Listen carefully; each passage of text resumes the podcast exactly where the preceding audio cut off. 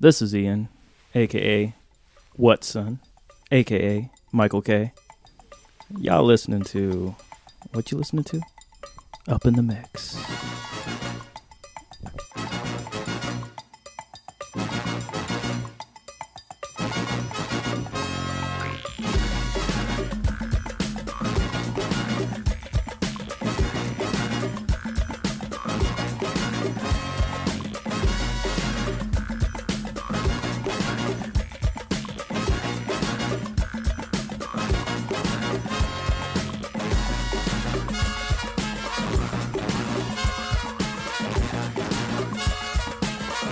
Welcome to another edition of Up in the Mix, coming to you hot from the Honeycomb Hideout. This is Sean, aka the Truth, aka the Super Nicest, aka the Nar Mr. R, aka not the black dude you thought I was. This is Caesar, aka De La Foto, your favorite neighborhood Mexican. Ernesto, Captain Culo, Coach, Mr. Brunch, your local.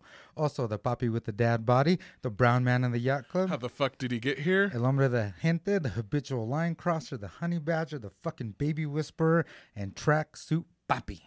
Nice. Mm-hmm. Well, welcome to another edition of uh, Up in the Mix. This is episode 111, coming to you live on a Saturday afternoon in the middle of winter. Um, Caesar, how was uh, your week? Uh, just enjoying the snow flurries. like working from home is awesome. Everyone all complaining about, you know, that they have to like go to work and things like that. But me, I, a lot of people in my office got like a two hour delay every day this week because of the snow. But me, since I work from home, I had to clock in at the same time. So, Oh, so you didn't get extra hour to uh, but- walk to your living room to, to work? but guess what? I'm in uh, sweatpants and a V-neck all day. exactly. as I'm helping out the people of this great state of Nevada. and yeah, other than that, just like trying to figure out because like the lady's a little nervous in the snow. She doesn't drive too much in the ice and things like that. But it was awesome. Couple hours extra with the baby in the morning. Uh, you know, just extra hours for me to annoy her actually. So That's how it should be. yeah, because she annoys me a lot when she's whining and crying and doesn't want to eat dinner. And That- so I feel like that's the attitude you're gonna have to keep all the way till she's like 22. dude, she's uh That's how I would deal with my my students. It's I can't wait to annoy she, each other. Yeah, I can't wait till she gets friends. Like they're gonna be like, "That's your dad." They're either gonna hate me or they're gonna be like, "Oh, this is the coolest guy in the world." Like, why don't you like your dad? You know?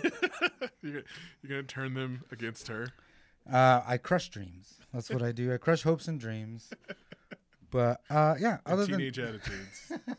yeah, you guys don't know shit at, at fucking thirteen years old. You know nothing. You know. Yeah. But other than that, no, just staying home, being warm. Um, that's it. You know, just avoiding the cold because I'm I'm like a brown bear. This hibernation season for me. Yeah. Exactly. Beard getting nice and thick and all weird. I have to put beard balm now because if not, I look all scraggly like I just got up from uh, you know, ready to get some salmon out of the river. Yeah. I got. Uh, I as you can see, my beard is obviously Uh, super super ridiculous. I got a brush and, and comb and some. Yeah. Uh, Samantha got me some some beard products for Christmas. So Yeah. Yeah. Other than that, um, I don't know. Just want to give a big salute to Dylan at Record Street Brewery for uh, sponsoring us today a little bit. You know, free beer for the podcast. So nice. We So- can't show that on YouTube though, so I'm gonna have to cut that part out. yeah, whatever. we we can show for the gram. Um. Yeah. How was your week? Uh, it was great. You know, I am a weather nerd, so it was cool to uh, track the superstorms that came through. Although, you know, we didn't get as much snow as I would have liked. We did have two snow days, but I thought we would have more snow overall. So that was cool. I literally like Wednesday. Uh, by the time I got up, the neighbor had already like uh, shoveled our walkway that we share kind of with him. So Mhm. that was cool. So I like shoveled the the sidewalk and got the snow off the cars. We went and saw Alex at uh, Coffee and Comics and got some breakfast Wednesday morning. And then I literally spent the whole rest of the day doing nothing, playing video games. uh, and then Thursday, chilled super hard. Had a fire because it was cold and you know raining all day with the snow, and so it was a nice week. Um, didn't like we had delayed starts on Monday, Tuesday, and Friday. and on Tuesday and Friday, only had one kid show up in person at school, and a lot of kids weren't doing much on uh, digitally. So we did do we do home visits still like via Zoom. So actually we did one on Thursday during the snow day. Like the students still sh- like wanted to do it and showed up. So that was cool. It was a student that's at one of our other sites, not on uh, my campus. So I never met her before, but uh, was a super cool student, senior, trying to trying to get her uh, shit together to graduate. So that was a cool thing. But besides that, it was a pretty chill week. As we see, I just got uh, like a, like an hour and a half ago, just got my second COVID shot. Oh, congratulations. Nice. Yeah. But uh, enough about us. We have a special guest joining us.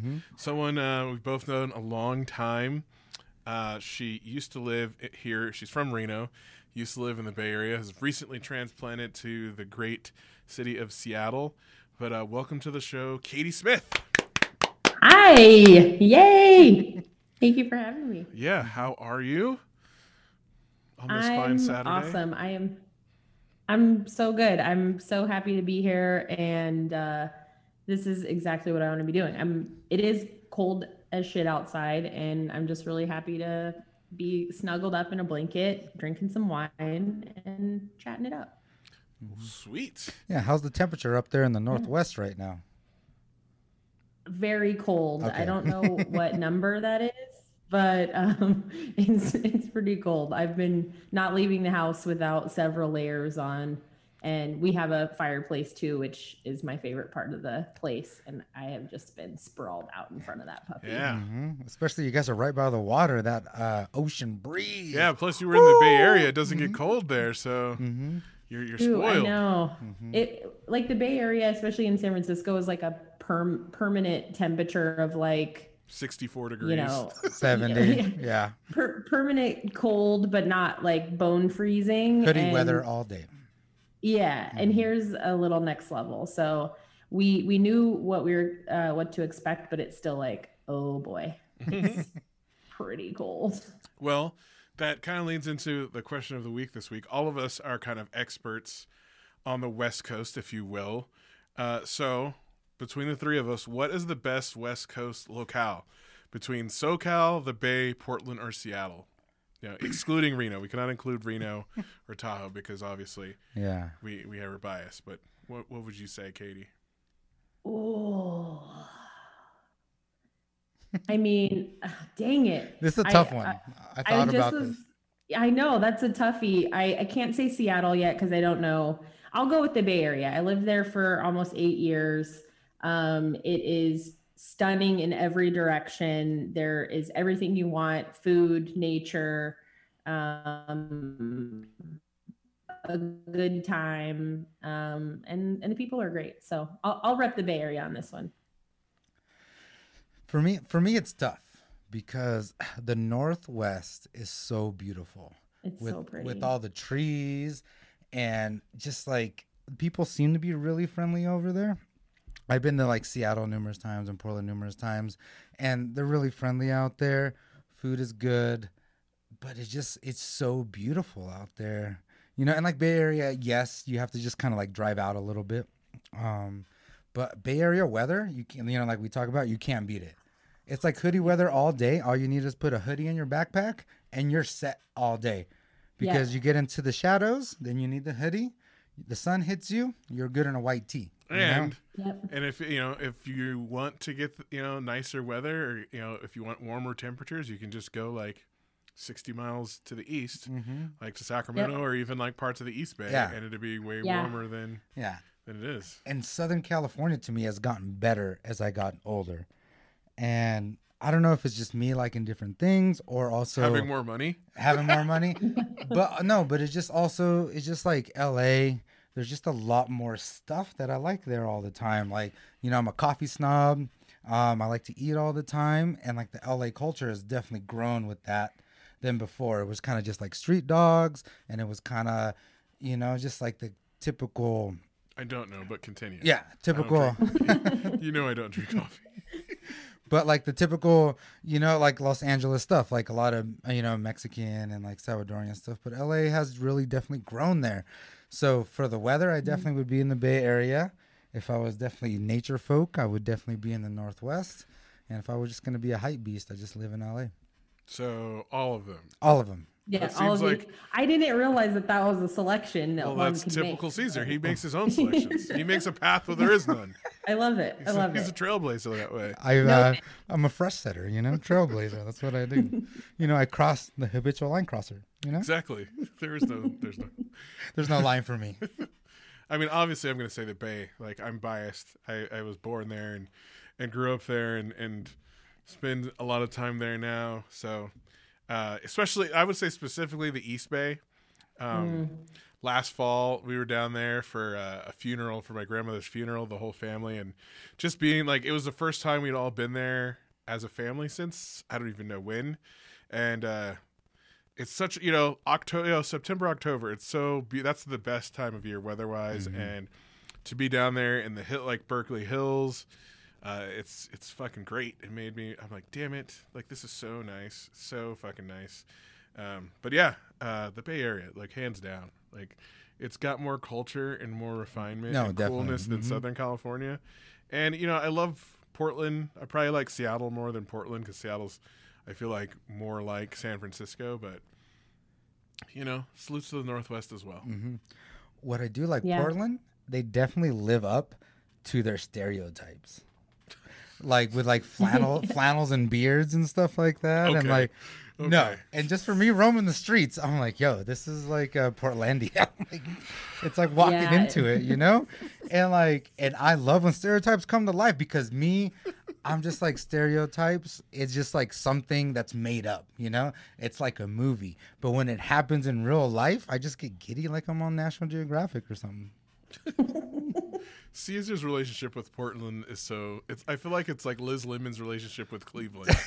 like, you only like going there to visit. I feel like you wouldn't like to live there. I probably wouldn't like to live there. you no, that's talk for sure. if you lived there. I feel like you wouldn't talk about it the way you do. No, but uh, But it's uh, for the record, Hmm. Portland is greatly better than Cleveland, which I've never been to, but I'm going to judge anyway. All your Portland li- listeners are pissed at the at the comparison. Yeah. Yeah, no offense, Portland. Rip City forever. Okay, if you guys want to change our mind, everybody's up there, but exactly. Um, no, yeah, Cle- Cleveland sucks. I've never even been there, but I know Portland's way nicer than Cleveland. So, uh, Uh, my my friend Ziti from uh from Portland uh from uh, Cleveland, he's probably like uh yelling at his uh, iPhone right now. look, I'm sure Cleveland has nice-ish things. Mm-hmm. Um, Rock and Roll Hall of Fame. Rock and Roll Hall of Mm-hmm. Fame, yeah. I mean, it's got it's got that lake effect snow and shitty sports teams, and I'm gonna stop talking shit about Cleveland, but they don't need it. I I, I want to go to Cleveland though. Like it's definitely a spot in the U.S. that, especially because my friend talks about it so much. I mean, I want to go everywhere Yeah, in the yeah, United States, but, but, yeah. you know, I have a comprehensive state ranking, Caesar. Like No, cities are part no, of this, yeah. the state ranking. No, we know, we know. But anyways, Katie, tell us about yourself and how your journey from Reed High School led you to Seattle. Emerald City. Wow, that is a windy, windy road. Um, but yeah, uh, Reed High School, East Sparks. I was uh, Sparks, listening. To, I mean, it's the best. Um, uh, so um, going in, I went to UNR and then um, got a degree in Spanish, and so was really going. Do I teach Spanish or what do I do with this degree in a second language? I have no idea. So i decided to continue my education and there was this um, international business school thunderbird which is in glendale arizona. Ah, and yes which is where your bro is moving is Yes. that public knowledge yeah, Okay, yeah. cool. They lived there prior. They just Oh. moved from a different part of the You city. spilled the Oh, okay. beans. i did i was like oh no No secrets. Can we cut that part out? Also, uh, Sean just told me that about 20 minutes ago, so I had to. So I'm just re. re- Spoiler regurgitating alert. that. Shannon is out there in Glendale. I know. Everyone, find him. So, um, anywho, I I went to Thunderbird and got a master's in global affairs and management. Um, loved Phoenix. I actually would live. Speaking of weather, um, the complete opposite of where I am currently.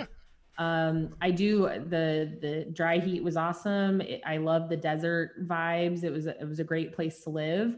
Um, but ended up coming back to Reno because um, I, I was dating someone at the time, and it was just like you know Reno was still my home. And then eventually, I had always wanted to move to the Bay Area. You know, being a Reno kid, it's easy to drive to the Bay Area, and Mhm. so man, we my parents and I, we and my brothers, we would do day road trips. We'd get up at like 6 a.m., hit the wharf, have some clam chowder, like, you know, Pier 39, and then be home that night. And so it felt very accessible to me and also felt very close to Reno um, with a new big city experience. So ended up spending um yeah close to eight years in in san francisco and loved every second of, of it still love it very much um and then um over a, a series of covid roller coaster opportunities and uh blockers uh made it uh to seattle uh, something new and a, a new adventure and yeah soaking it up and and seattle so far and that's I think one of you said it. It's very. It's got such a similar San Francisco vibe. So the the um, adjustment here so far has been very easy. Yeah, the cities were founded around you know and po- first populated around the same times, like Mhm. Or grew in the you know the early 1900s, late 1800s, and they're both obviously in a huge bay and. Uh, yeah, they have similar uh, characteristics, though. I feel like Seattle's cleaner, and Oh, definitely. uh, it's feeling that way. Yes. Minus that gum wall. but it's colder. and it has- You get snow there, which Mhm. doesn't happen. yeah in the and Bay i Area. enjoy all four seasons uh reno is great for that you know all, all four of them and and so that's happening here where it's like there's the snowy mountains and then the summer it'll be summer versus like we said one temp in SF. But yeah, summertime in like the Northwest though is like from July 4th to like it's like it's like a month long. It's not even that long. Uh, but yeah, it's just like July 4th and is when it starts, and it's like mid August. I think is when it like gets out of there. Yeah, um, but you know, like we always joke here, like fall and spring are kind of really like here, especially mm-hmm. fall. Like I feel like fall is like the second half of October into November, and then it's winter here. Like the, but you're gonna get yeah, you'll definitely get all four seasons up there. No, and four seasons because when I lived in Vegas, that's what I missed the four seasons because it's like Mm. it's like spring and then it's hot, and like Phoenix is like the same thing except in Phoenix you could cook an egg on the sidewalk. In I think the summertime. seasons are overrated, and uh, you know, I, I prefer that Mediterranean climate that birthed, you know, almost you know, every you know, so all the major civilizations came from places that did not have the four seasons. Really, they had that Mediterranean or like you know, dry and wet season type weather. So. Uh, I, I feel you know I'm biased towards the Bay Area. That the weather I have no problem with, you know, 60 degrees every day and you know raining sometimes and you know dry the other times. But you know that's Yeah, we, we all not have our opinions. Yeah, it's not bad at all it's a good life yeah. So ostensibly, we have you on here to talk about your podcast. Yes. So tell us uh, how, like, the idea for it started, and then what y- your your purpose is, and and how that has evolved over. Because you started at what 2019 to yeah uh, mhm. late 2019 no late 2018 i think my first episode was t- uh, early 2019 yeah but started thinking about it 2018 okay, yeah. Take us through that as you know we've done something similar. Take us through that Mhm. process. Yeah, and it, it is such a process, and I'm excited to share it because I I haven't yet on my own podcast, and I think it's it's fascinating because it really highlights just how you can make excuses to not do something. um, and so, like, I have a relatively small amount of episodes which I'm working on, and it's like every time I think about why, it's always because I've like created some sort of ex- barrier excuse. So Mhm. working on that. 2021. Here we go. so um so I have always been um I've always been a uh motivational speaker inspo uh lady or wannabe inspo lady at heart and you know did all the uh, stuff in high school around you know student council and just like helping lead people and helping people be them best their best selves and and then got into the corporate world and and do the same. I think my favorite uh, thing i do is manage people so i can help coach them and find their find their thing and and help them do that thing long term. And so I've always wanted to do that on a larger scale. I actually am the opposite of many where I like to speak in front of many, many people. I I don't of course you get the little butterflies in the stomach, but I'm in general pretty good at like, hey everybody, look at me. Um in my Jim Carrey voice, apparently. So all right, all righty then. look at me. Um, so um, the podcast came um, because you know it's really picking up as a, a, way to share your thoughts and feelings and anymore you can find a podcast on anything and i wanted to speak to more people and i wanted to bring something that made people feel like they weren't alone and so for me it was important that the podcast was around um so it's called the bliss smith and my last name's Smith, and I usually find weird ways to use it, kind of as a play off of it being such a simple last name. I'm like, it's okay. I'm going to make it really cool. um, and so the Bliss Smith to me means, um, you know, creating or forging your own bliss. Um, and so that was the premise.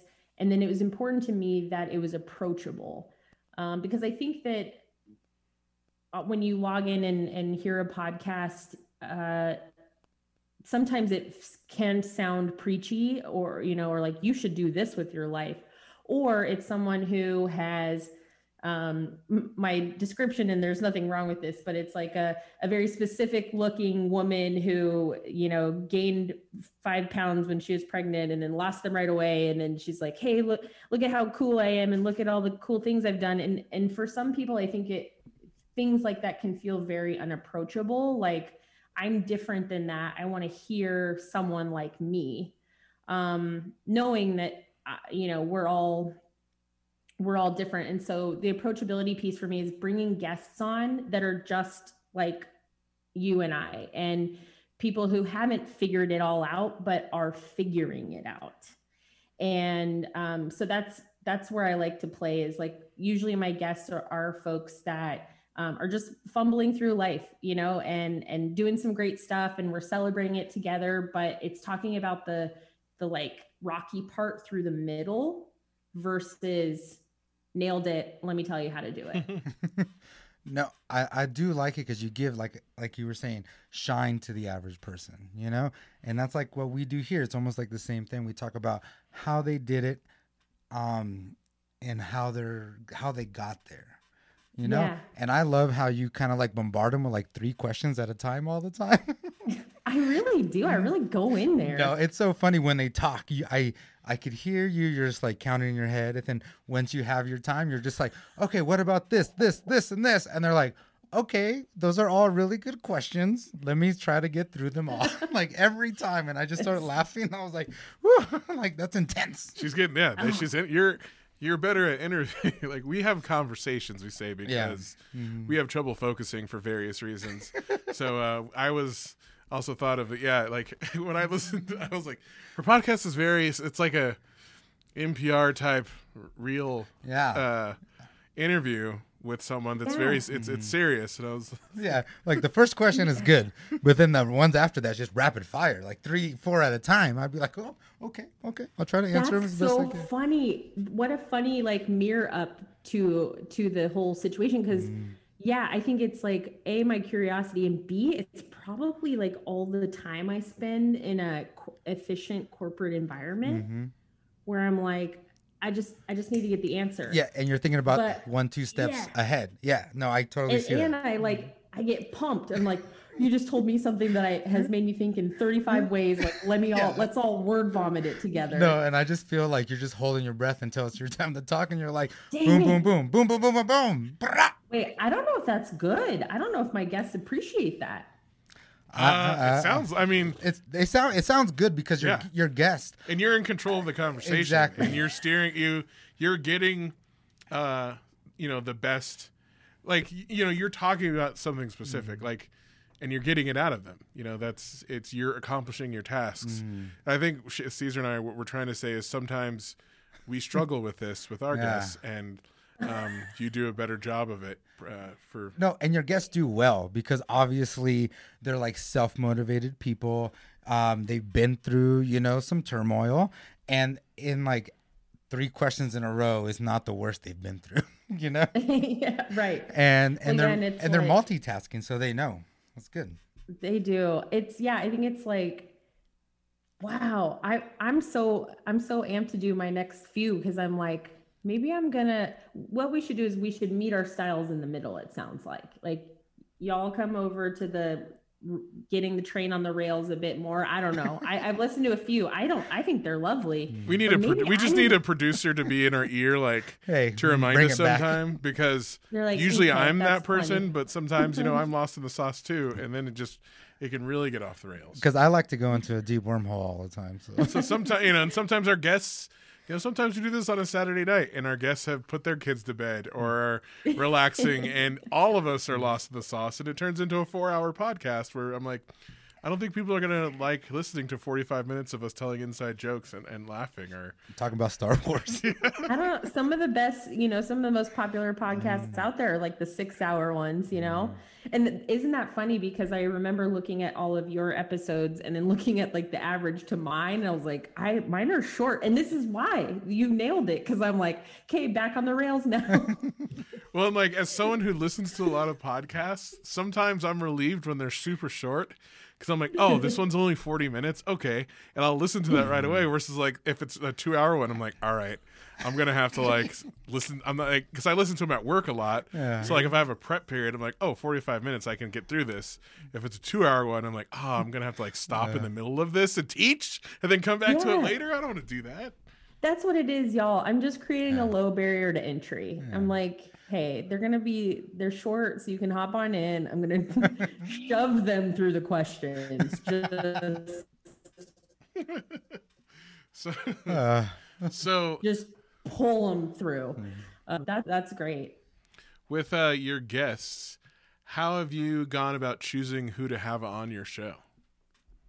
I I would imagine that it's not dissimilar to how y- y'all think about it. I just I find people who intrigue me and I have a connection with and or someone who is just a leader and not even a leader in the sense of like like I said like they've nailed it, but someone who you can look at and see something in yourself and go, okay, they're doing it, I can do it too. Um yeah, so and I also it's really important to me that I have diverse voices on the podcast. I want I don't want everyone to look like me or have the same gender identity as me. I want people to hear from all kinds of people. Um and so yeah, those are a couple of the lenses I look through. But usually it's like, well, you're interesting. Let's like hang out. That's funny you talk about the leadership thing because I, I was listening to the one you did on race with uh, was it Connie and Steven? Um uh, Connie and um Kenny. Kenny. Uh, You guys were talking. I, I got like listening to that. I was thinking of like leadership and like uh, I forgot what he was talking about. I'm like, oh my gosh, yeah, I agree with this totally. Like, I always think of leader like I t- take leadership very seriously as a teacher and coach and uh, the way you guys were talking i'm like this is we need leaders like that and we need to highlight the different styles of leadership and uh, what it really means to be a leader uh, for for people Yeah. And I, not that you were asking, but I think to me, leadership means bravery. Like it's being brave to, to show like who you are and what you, what you think about and being willing to say, you know, Hey, come along this way if you want. Um, so yeah. No, I think uh, like I have a very similar like with my students. It's showing them that just be themselves. It's okay to be yourself. I think, Mhm. especially teaching middle school, it was so important for me to show my students that like own who you are and and and like who you are and just be yourself and stop worrying about the fucking bullshit. Like especially at that age, it can be Mhm. overwhelming. But I think you know no, no matter what age you are, it's easy to get caught up in in other things and forget. Like just focus on who you are and and do you, as they say. especially when we're surrounded by social media, you know? It just Oh, affects. it, aff- I, I feel so bad. it Yeah. affects. Oh, sorry. No, it affects all these kids' personalities because all they see on social media is the best of whatever person they're following, and they don't know that there's lows, there's highs, there's growth, and you just can't be from. It's you not know, all. It's not all wins. Like Yeah. you got to take L's to Mhm. learn, and it's. I feel like between that and like helicopter parenting and just the way our society is, like no Mm-hmm. one wants to take a- an L or take responsibility for something they've done, and uh, it sucks. Like we fucking talk about it. Like it sucks to Mm-hmm. be wrong or it sucks to to fail at something, but you learn from those failures, Mm-hmm. and the more you know L's you take earlier in life the more you can learn from it and the l's you take earlier in life are not going to be as bad as the you know that's the problem like Mm-hmm. if you don't take it it's easier to take an l when you're 19 or 20 than when you're 32 or 34 because the the stakes are lower and the consequences are less Yeah. Yeah. Mm-hmm. But those, yeah, those L's seem so terrifying when you're young, especially because of what you said, Caesar, the Mm-hmm. the social media. It's I feel so grateful that our age got to see both, Mm-hmm. you know, where we had uh, you know, AOL was coming up, but like we had a world where the only thing we knew was the kids in our front yard playing wiffle ball, you know, and their ups and downs. Mm-hmm. Yeah. And so um, you know, I, I hope that all of us for future generations are going, hey, I kind of liked how I grew up. I think I'm gonna pop that into my my kids' experience as much as I can. Yeah, knowing gotta- that it's like so scary with how available social media. you got to balance it out you know the, a, a good thing is they get more perspectives and if you're you know like you know you learn i think you know there's more beyond what you know in your neighborhood. But at the same time it's not always presented in a realistic way or like a, a in reality. It's not always grounded in reality. So i think uh Like yeah. rarely, it's a delicate rarely. I, I you know i think social media is an extension of like society and how we interact.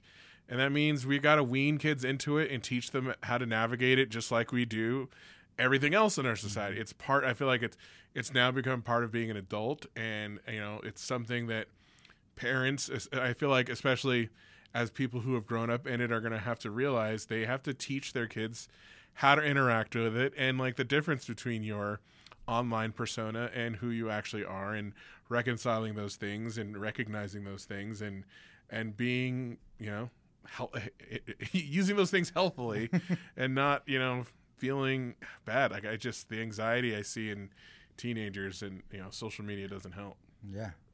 Yeah.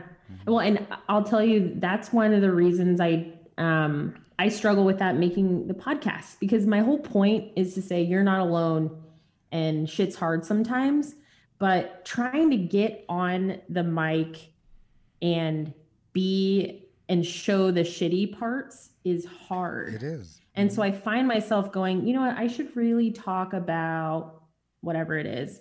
And then I'm like, nah, like I don't have the energy. So it's partially because it's exhausting. Um, but also then you're like a little f- afraid that people see that side of you. And it, it's just interesting how that's also trickled into my my podcast because that's the whole premise is like showing that side, but it's hard to show that side, Mm-hmm. right especially during COVID when I feel like shit like a high percentage of the time. yeah yeah it's Yeah, and then you as a person don't want to show other people your weaknesses, you know, as well. But yeah, that's true. That's true. and you know we've all been raised to like you know be strong be confident you know and and sometimes it helps you to talk through your weaknesses because then it'll help you finish completing that l you know and then mm-hmm. going on from that if you knew like how you felt through the l how you you know came through it the next time is going to be way easier like my baby's a year and a half i'm like you're taking l's right now and you you you gonna learn. You're gonna learn that this is not the way to do things. You know.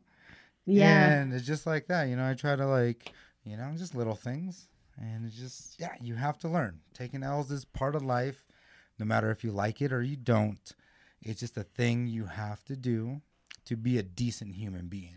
Because if you don't take Yeah. any, if you don't take any L's, you don't know anything else. Like yeah and you know admitting wrongness has been As well. become like a sign of weakness like especially right. with with our fucking ridiculous ex president who you know like we all know people who are bullheaded like that, and it's we know what it stems from. Like psychologically, we know Mhm. why they're like that, but it doesn't help. And you know, there's a certain you know group of people who really resonate with that, and love like it's just that old school bullshit like toughness over reason and you know never admitting you're wrong and never backing down and those are misguided Mhm. like uh characteristics like there's no harm in uh admitting you're wrong there's no harm in making a mistake like the harm Yeah. is in not admitting to them or it denying them And then back around Yeah. to being a good leader, like you need to know that a good leader, everyone that follows that leader, they need to know that they're an average person, that they take the same L's as you do. well yeah just being a Yeah. leader you got you have to be responsible Mhm. and you, be, part of being responsible is being accountable and i think we're seeing right now especially in leadership in this country some people refuse to be accountable for anything they do they don't Yeah. want to ever be held accountable. They want to be able to do whatever they want and like that's the behavior of a fucking child. And i think we have a lot of adolescent minded people who are adults but it's because no one's ever held them accountable on anything and they grow up to be adults and think that is normal okay behavior. Mhm. and it looks ridiculous to those of us who who have been. Yeah. Yeah it's it's really it's exactly that it's like be vulnerable but if you're vulnerable someone will think that you're weak and it's like what a gross push and pull Mhm. yeah but yeah so hopefully like these conversations will help people go like hey it's not that bad to be flawed and learning and taking the l as they say as you say as we all say Yeah, it builds character, and character is very important. And a lot of people are just very thin. they don't have Mm. character. They don't have any depth to themselves.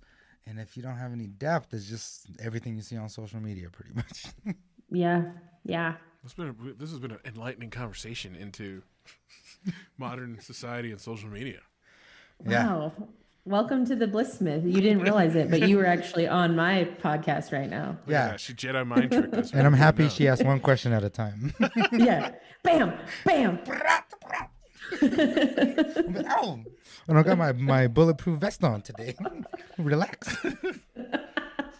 Well, Uh, uh, how do you? uh, Was there any other podcasts you listened to that you use as inspiration uh, for yours? I mean, we love Deezus and Marrow. and, yes.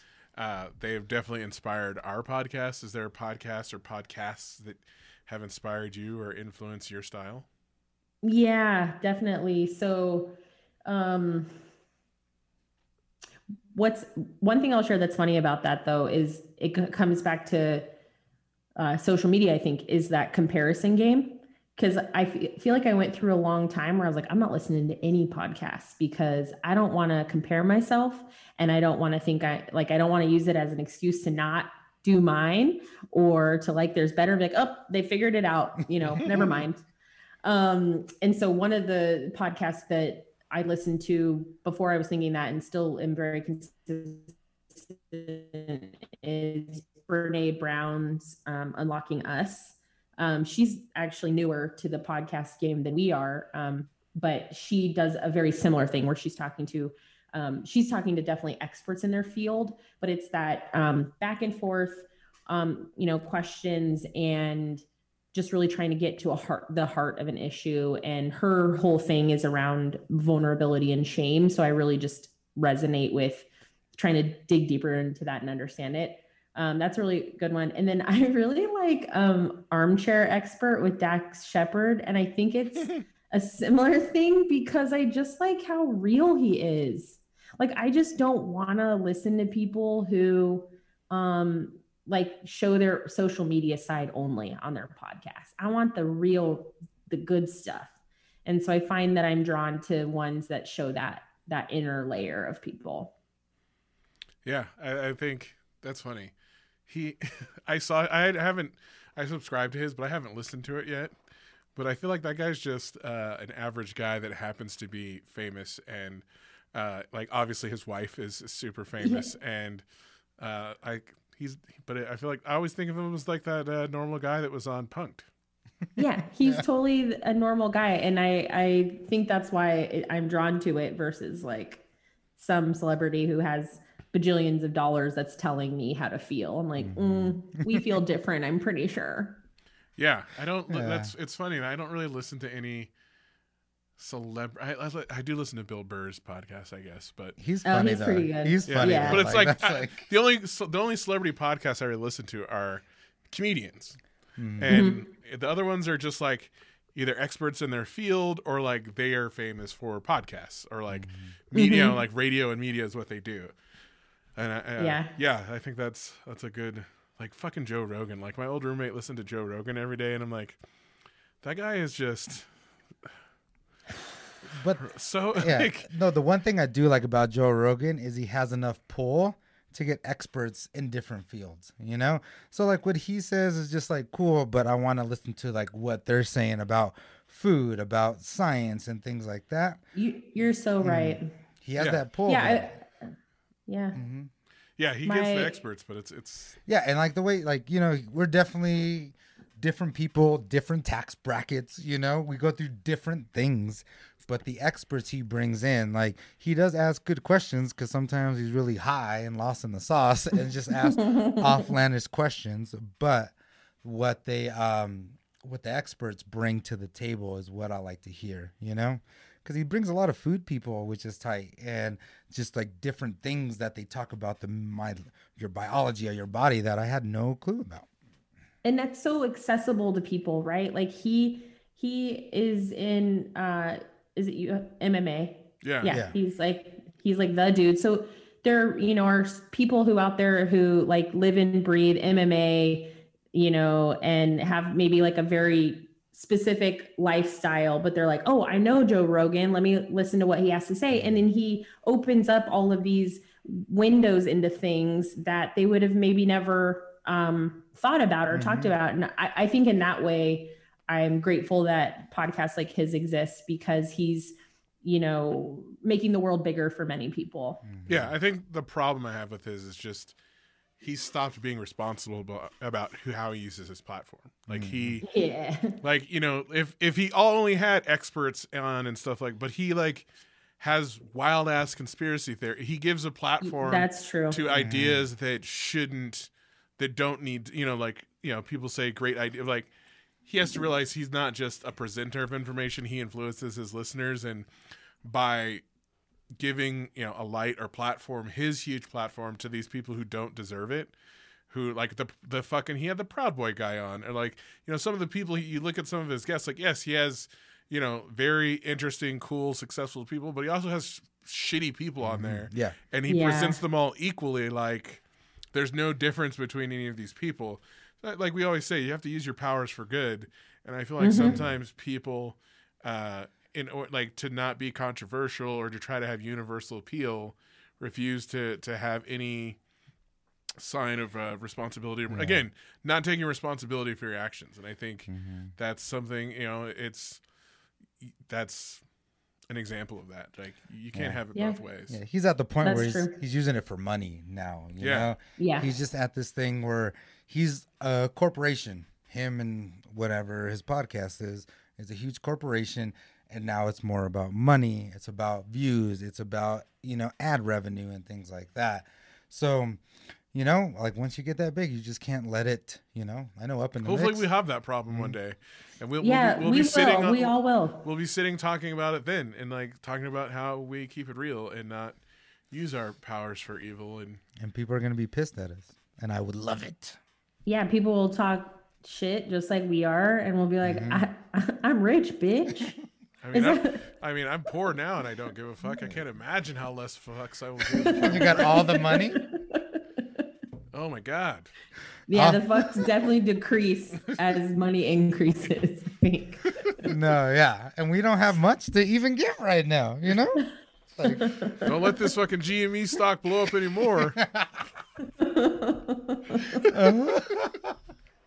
Uh, but yeah, Well, uh, how have you dealt with the pandemic? Not Mm-hmm. just with your podcast, but you know, we've been asking people this you know, yourself. yeah in general, like the last year, since you know, especially being in uh, spending most of that time in the Bay Area in, in California, where we had some strict lockdowns. Very strict, yeah. So, um, one helpful nugget to the story is that I was supposed to get married in 2020. Um, so my fiance Chris and I are apparently forever fiancés because we're just still riding that wave. Um, but we were um, going to get married in September of 2020. And so my lens of COVID was around that. Uh, we had, um, Chris is from Scotland and we were going to get married in Scotland. Oh wow. And so Mm. um, in March of that year, we traveled to do of all of our wedding planning things, you know, like tasting cake and looking at the venue. Mhm. So all of those things. And that was like the first week of March. oh my And god. we literally landed and all of our families calling us on like the 13th of March. And everyone's like, Are you able, you know, because it was so you didn't know what was going on. Yeah, yeah, that's So- insane. Can you come back? Yeah. Mhm. yeah, here we are. And they're like, um, you know, are, are you able to make it back in the country? We're fine. We're here. We're home. So that was a very big rip out of reality because I was just in Europe planning my wedding. And then it was just like, dang, you know, SF lockdown. And it was very, um, you know, don't leave your house into, uh, unless, you know, you're, I think exercise was cool and, you know, you can wear a mask and stuff, but it, um, and grocery stores were open but it was just very much of a jolt. And so the honestly, the Bay Area was so shut down until I think my salon lady that I had, she my hair lady, she just opened back up. She was open for a little bit, um, and then they closed her back down. And so that was kind of the thing where a lot of things were out of business for a long time. Um, so that it was weird, you know. So I feel like the last year has been very inside of our house, very introspective, like not seeing a lot of people. Um, and the emo overlaid by the emotional roller coaster of of politics of social injustice and and i've learned to own it because it's like when you think about things that happen in your life you're like oh it could be so much worse but i do own the fact that um, my wedding getting canceled fucking sucked Mhm. and you know like i had my wedding dress bought and you know i couldn't wear it. And so things like that where um that was like part of the roller coaster was like okay when are we going to cancel? Can we wait? Do we think it's going to be better by september? You know and so a lot of it revolved around that. Um but once we canceled there was a huge weight lifted. And it was like all right like that's we'll push it back later. It's cool. And then which is kind of actually what opened us up to seattle not the wedding but just um covid in general was thinking bigger and thinking where could we go? And our jobs have changed a little bit so now we can work from wherever. Um, so that's kind of what sparked that. But yeah i mean in general it's been a huge um mental mind fuck. And and you know so like lots of lots of downs Mhm. um and lots of blessings. Like i made sure to write um i have a page in my journal yes i journal um and the whole page is uh, was happy things in 2020 so like when something happy happened i wrote it down. Because i was like i just don't want to look back in five years and go 2020 was garbage. Like let's just pluck that year out of my memory. Like i didn't want to do that. And so i was able to make sure i wrote some of those things down even if they were super tiny you know So Yeah, I mean, it's- it. life goes on, right? Like there's it's Yeah. not as with all the negativity, you know, like uh, you know, I thought a lot of things positive happened to us and me personally in 2020 and Yeah. it's still overall it sucks and it's it really sucks to see so many people we know and love struggling like with their businesses and you know with Yeah. their jobs and but like also, you know, to be privileged enough to not be in those and and like that's that's insane though that you guys were Mhm. like in Scotland the beginning of March. That's that's Yeah. crazy. Oh yeah, and and you guys remember March and February is like, you know, the oh well, only you know, not very many people are getting it, and it's like Mhm. it's totally okay. So we made some really weird decisions. Like we went to a um a soccer game, football as they call it, Football, in the yeah. UK. Um, mhm, mhm. and uh, so we went to a soccer game with like way too many people there, at, like on In- March fifth. In Scotland? yeah, and oh, uh, that's awesome. yeah, so it was it was really neat, but in hindsight, we are like, we were a mess. Like, yeah, our- didn't- people didn't know. Like People, hindsight, hindsight, you know now. yeah, But like when you were there, it was kind of like rumors a little bit about like this stuff's happening Yeah. in China and it's slowly coming over here, and you know, like the media didn't really play it out like they should have as well. Well, I think know? I mean Like- no one, but the thing is, no one knew because I was No. watching every day. I show my kids like the CNN news, like ten news for kids, and we were out watching it the other day, and I was thinking like last year at this time we were watching it what was happening in China, and I remember thinking like. Like people are downplaying this, but like Mm-hmm. they were talking about what the lockdowns were like. You know, they had reporters in China showing, you know, cities, whole cities locked down, and people not. And I remember being like, "That's fucking crazy." Like that seems like a lot for something that people are saying isn't a big deal. And I remember thinking like, Mhm. I wonder, you know, like if that could happen here, like what would Mm-hmm. that look like here? And literally six weeks later, it was here. And Yeah. so I think Mhm. it, it- you know, I, like we moved, like my girlfriend and I looked at this house uh, the first day of the lockdown. It was spring break, and it just so happened coincided with lockdown. And like that Monday, we had an appointment to to see this house, and and it was it seems like so long ago. But like at the time, we were like, "How are we going to move with all?" You know, we were like tr- trying to figure out how we were going to move with all of this. Like everything's shut down, and it was just insane. And we've come obviously a long way since then. But ev- like Mhm. so many things, like you know, like you said, like going to a soccer game, who would have known? But like Yeah. we didn't know. Like Mhm. I remember like you know like wiping everything down or washing my hands all the time, and now we're like that. None of that mattered. like, Yeah. like It being is. afraid to open a package, you know. Yeah. yeah. So, are you guys still gonna get married in Scotland? Did like the venues and everybody like were like, all right, it's cool if you still do it with us, but later on, is that is that how it went? Yeah. Pretty much, yeah. So we have we we're not even going to mess with it this year because international travel is a whole ball of wax. Yeah, with, yeah, yeah, With yeah. COVID, because it's like Americans you- can't go Because, anywhere. yeah, we're fucking not being accepted. we're not we're not allowed anywhere. oh, oh, right. We like we can't go there. Yeah. Um. So we're definitely we want to do a celebration there. His whole family lives there, so that'll happen eventually. Um. But uh, yeah, we'll we'll probably like prioritize other things in life Yeah. and do that later. We'll probably get hitched this year, but again, I just I don't know. And you kind of Mhm. it kind of I kind of go in and out of caring. Like we're fine. Like you know, like Mhm. It's only gonna being be married's cool, wedding's Yeah. cool, but like i we're fine. Yeah. You know. You, well, So, obviously, you guys moved on with your lives. Like you moved. Like, Yeah. You're not letting that Yeah. stop you from No. living your life. Mhm. Exactly. And we're very grateful for that. I think in the same day, I like my, they shipped my wedding dress here and I cried because I was like, my wedding dress. But then the same day, I bought a new doormat for our new house. I was like, I'm happy again. This doormat's so cute. So like, The yin and yang of life, right there. yeah, if that doesn't like highlight the, yeah, Yeah. exactly. That's, that's Yeah, right. but now you got the wedding dress, so it's like you got to be that same shape until you get married. You know? Oh, hell no. well, exactly. And I don't, Caesar. I just can't promise that. well, like just, you know, people people with like the COVID fifteen and all kinds Oh of my stuff. It's, just, it's like, you know, and like the wedding dress is so important, you know, because me being a photographer, I see it all the time. You know, we're like, Stop giving her anxiety, Caesar. no, she's no, gonna be good. I've Look at her, there. she's fine. I, She'll had, buy I just another had a doormat. donut. yeah. No, I prioritize donuts and beer for sure. Yeah.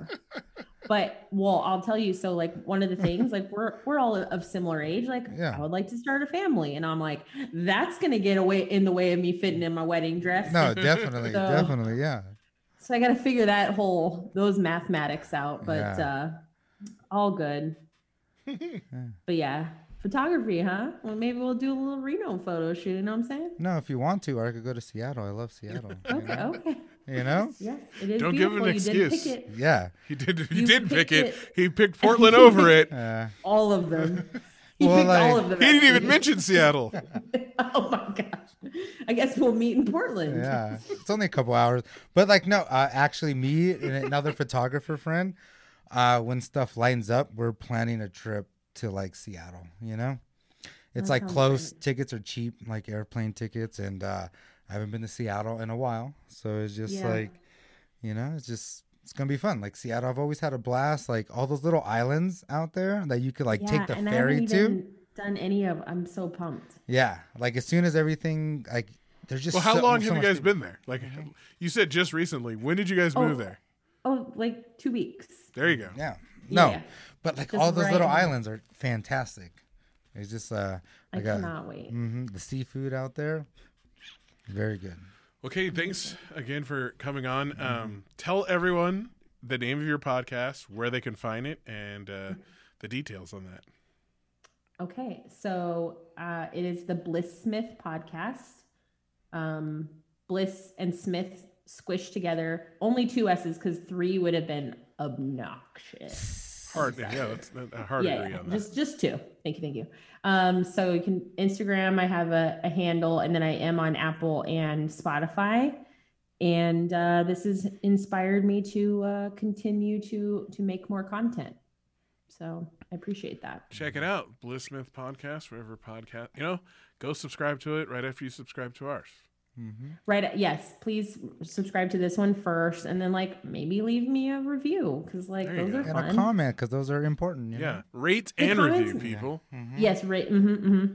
Yes. Um, okay, well, we're gonna take our first break. Caesar is gonna play his song of the week. Caesar, Uh, my song of the week is "Nobody's Fault" by Benny Sings and Tom with Smish. Mish. Smish. I can never say his name. There's no S at the beginning. I don't. Who knows? Are Who you knows? asking me to pronounce it? You know I'm horrible. Tumish, I think. You know how I'm horrible at. But you always reading. confused because you say it in the form of a question. I'm not looking at. I'm, I didn't know what the name of the song was, I can't read. but I I can't read your mind. Anyways, You should by now. listen and enjoy. Salud.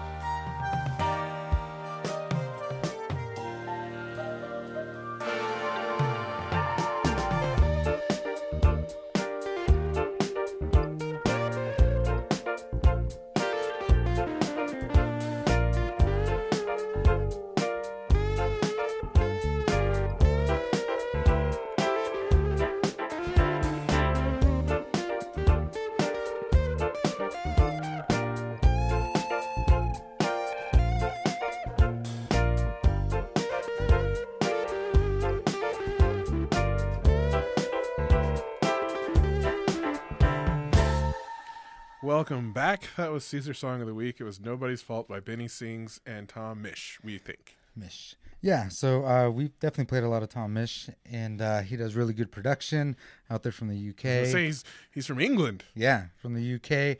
And Benny Sings, the first time I heard of him, video's good. It talks about um, him like reaching out to people when he's feeling down and no one really helping. So it's kind of like it fits this pandemic era. And I feel like something that's under under what's the word? Underrated, I guess would work fine. Is UK R and B.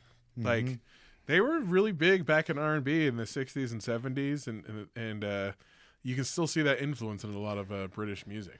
Yeah, and then like we've talked about it before, where like the UK is finally really coming to its own music instead of like Hip hop wise, hip hop and like you know some of R and B too, just because like back in the day the UK really didn't have that history like like uh, America did in hip hop, so they kind of like bit off a lot of our styles and you know grime came, which was like a totally different thing, and now years later after that they're having their own style and they don't even need to look towards America and or anything like that. Yeah. It's awesome. I Yeah. love it.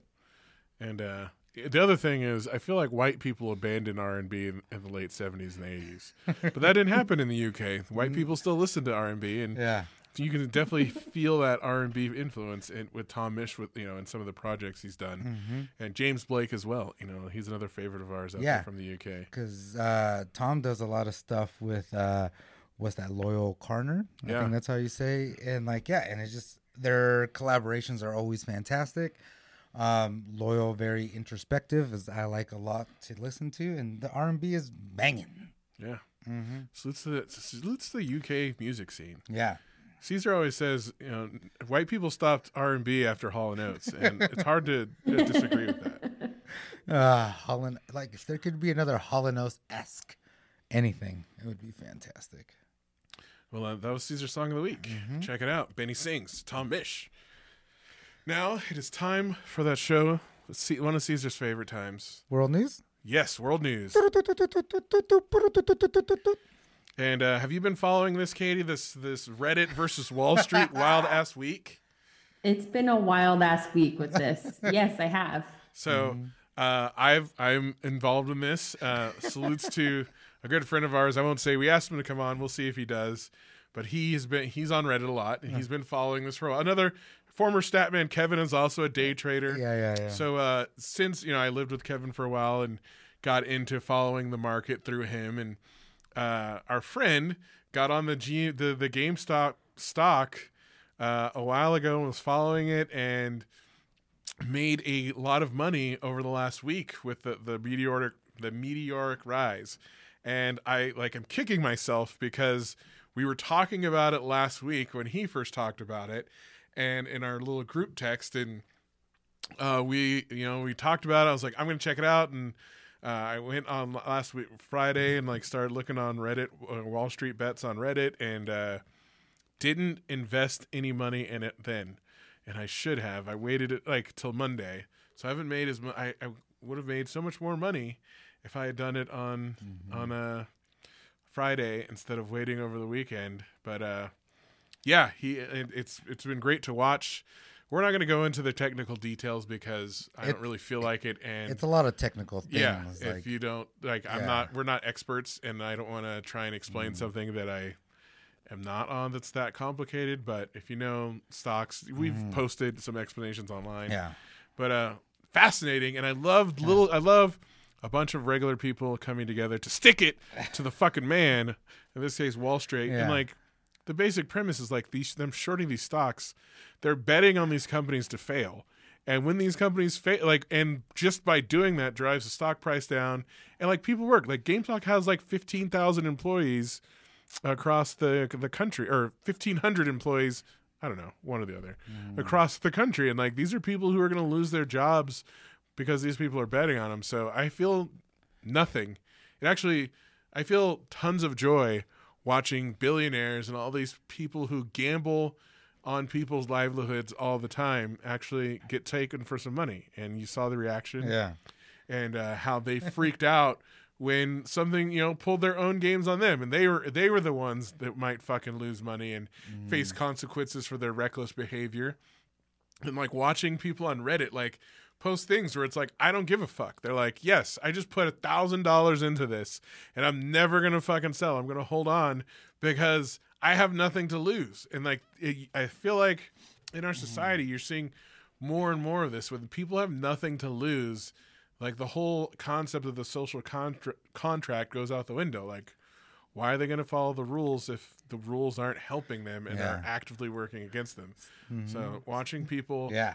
Say fuck the man and, and watching billionaires have meltdowns on tv and youtube has been fucking souls eh, it's so great. Because it's crazy like you said they bet. So they have these little like groups that bet. Hedge They- funds. hedge funds that put money into a company knowing they're going to lose so that's how they make their money and now like regulations are going to change probably because now people more people are finding They out about it no they, they won't change they'll just change the rules so people can't do it so the average person Yeah. can't do it like you need That's to buy they like did. They shut yeah. down one of the, you know a couple of the apps that people that normal people use, so Mm-hmm. you couldn't buy the stock, but like the stockbrokers and stuff Mm-hmm. and hedge funds still could. So we've already seen a blatant fucking thing. You know, it even brought uh, Ted Cruz onto the side of righteousness for once, where he was like had to That was one very time. wild. Yeah. Yeah, I'm like, I love it when you know those unreasonable fucks over there on Fox News have to actually acknowledge the truth every once in a while, and just watching them like say this. I'm like, wow, aren't you guys all for deregulating the market though? Like, it, you know, if people were like saying eh, whatever, because it only benefits them Yeah. it doesn't benefit the small That's- average joe that's like America us. in a nutshell. Yeah, they Yeah. Mm-hmm. always they only want something if it benefits them. Like, they don't want. They actually don't want everyone to have the same rights as them. They want the you know they want you to think Yes, exactly. So uh yeah.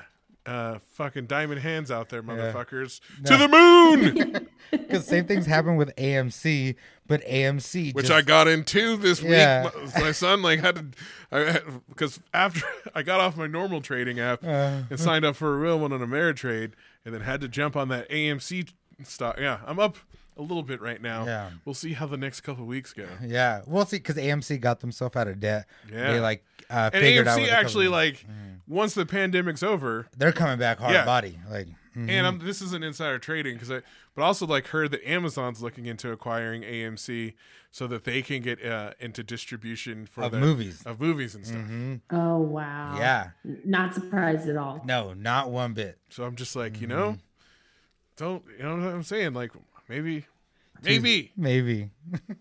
All right. But salutes to salutes to the man. He knows who he is, who, who's been in on this. Salutes to Kevin. Kevin jumped in. Kevin actually did some shorts, and uh. At the beginning of the pandemic too. Yeah, Kevin made a bunch of money, you know, before, and uh, he made some money off this. So, salutes to all you day traders out there. Salutes Yeah. to all you people on Wall Street bets who are wat- or listening and Something and I need to get watching and, and uh, Diamond Hands. Hold the fucking line. Hold the fucking line. Mm-hmm. Right. Wild ass week. I, I mean, I, I was thinking about this. I'm like, this is just life now. Like, I think just our society's just wild as fuck. Like, we keep, like, all this crazy shit keeps happening, but I think this is just normal now. Like, normal is just, this is what it's going to be. Like, life's no longer boring. Sorry, people. Like, uh, the craziness of the world has finally reached American, you know, average, Suburbs. yeah, middle, middle class life. And uh, there's just a lot of uncertainty and, uh, uh, risk out there for more people, and uh, you're part of it too. Like we're, we're all seeing how, how many people in the world always live, and uh, it's it, it's kind of exciting and exhilarating. Some of us are built for this. Especially next year when Up in the Mix has a new studio. right? Don't let me get a little bit of money. no. Watch out, y'all. There's poor people about. Oh, the repara- As long the as reparations skit on Chappelle is Yeah. such a fucking great skit. As long as you don't have a trailer of Newports, we'll be good. Yeah, no, no, I wouldn't buy anything stupid like that. Uh, but uh, uh, the next one, the next one's a sad one though. Yeah, salutes to uh, legendary Temple coach John Chaney. Died at 89 this week. Uh, for those of you that don't know, he is a basketball coach at Temple University uh, throughout the 70s, 80s, or I think 80s and, and 90s and the early 2000s. Super small school Temple is in Philadelphia, and uh, they went to eight Elite Eights over the years. um, he was known for having his, players practice in the morning. So like they would practice from like five thirty to eight every morning, and was one of the few black coaches in uh, college basketball that was that successful. And and uh, I was you know I knew who Temple was because of him, and the fact that him and John Thompson from Georgetown were two of the only high profile black coaches when I was a kid was was cool and something definitely inspired me. And you know he he he was an innovator. He he taught, played zone defense. He had a lot of players go to the NBA, and uh, just was a, a great man. So salutes to him. Yeah, Rest in peace. I was reading some articles about him earlier this you know today and it was just like yeah he did so much for the game Yeah, not just the game, but like also just for advocating for uh, the rights of athletes, especially black athletes. Like some of the rules the NCAA tried to make in the '80s that were pretty fucking uh, racist, and he, him, and John Thompson, you know, were some of the ones that stood up for that and stood and spoke for these uh, kids who didn't have anyone else, you know, speaking up for them. You know, it's a still struggle now that you know these athletes are fighting, but they were the one of the first coaches to actually advocate uh, f- you know, for their athletes against the system that was, you know, it obviously exploits them. So, Yeah. and then uh, the last thing we have these uh, QAnon followers are struggling to make sense of their shattered reality now that all the the, the conspiracy and the and the predictions have failed to come true. And uh, it's just been great reading about these people, and you know, they do these deep profile like they they do these deep profiles like people who left fucking Scientology because it's like a cult, and that's what it is. We need to start recognizing it. You know, these like reading an article about these people who are so upset and crying and don't know what to do, and like, uh, have you just considered you were wrong? Like, take the L it goes back full circle learn how to take an L Couldn't be that. and be like Yeah. hey There you I, go. I messed up you know like my bad I'll take responsibility for my own actions you know come and talk shit whatever I'm gonna do Like- better maybe uh, random people on the internet that you've never met didn't have all the secrets to the world, and it's just kind of chaotic, chaotic and hard to fucking control. And you know, it sucks and it's scary. But I, I feel like an underrated part of all these conspiracy theories is just people's uh, desire to make sense of a crazy world and uh, give meaning to things that don't have that you know terrible things that seemingly don't have meaning and that's kind of the way the world is like go out instead Yeah. of instead of fucking looking for something to explain it go out there and fucking make it better Yes. Or find out because this is the thing I feel too. They just want an easy way for an, Yeah. something to be explained instead of you going to like read a book. well they don't want to change yeah, or like read some history things that's not your history book that you get from school. Like they don't they don't want to like do the work themselves to like figure out some sort of answer. You know that are, intellectual laziness yeah. some people just want to be led some people want to be followers some people want to be ruled over Mm-hmm. and uh, whether it's a king or a conspiracy or a cult you know some of us are like this sucks we got to go and do our best to make it better Mm-hmm. so yeah that's um crazy things in, in the world this week just Yeah. The bar has just been set. Like it's just like, how can we get more crazy this week? don't say that But it's, I mean, It's something's gonna like it's happening a little bit. and that, i'm waiting for aliens okay that's my money's on fucking eight like if like june rolls around and fucking aliens show up and it's like aliens exist like we'll know we're in a fucking simulation we're all part of the Those Matrix. murder hornets were supposed to come in, but I haven't seen them yet. they're in washington state you're close to them One just flies in my window right now.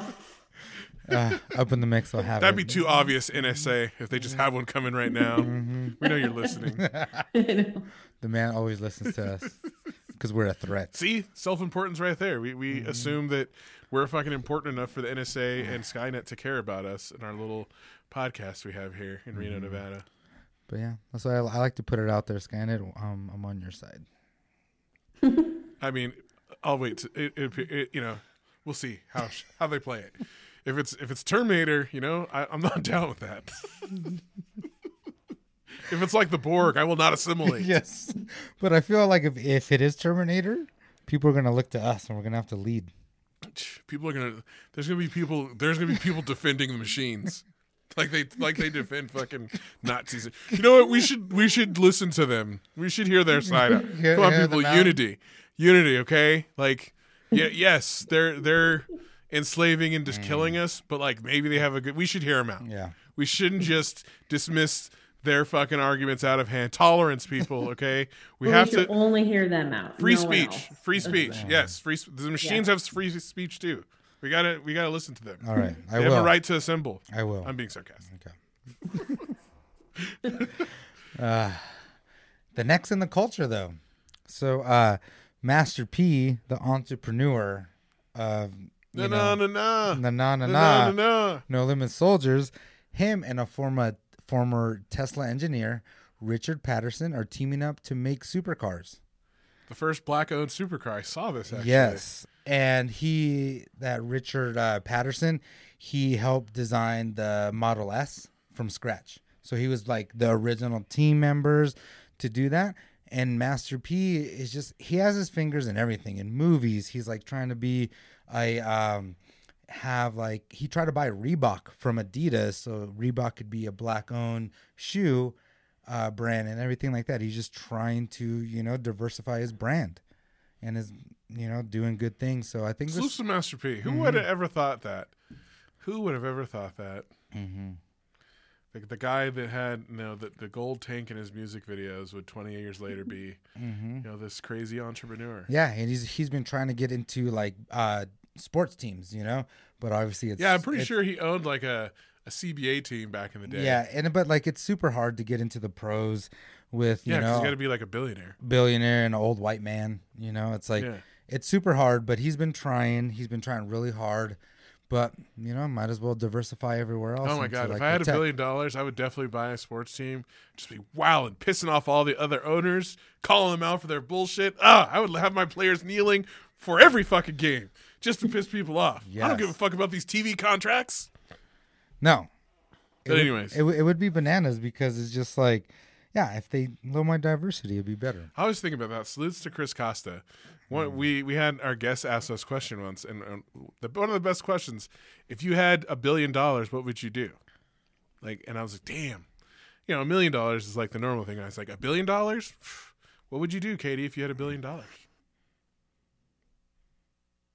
I mean, buying a sports team sounds pretty tight, but like I need to I haven't thought of that. I just haven't really pictured it. Uh I mean, probably buy an island. That just feels natural. Uh-huh.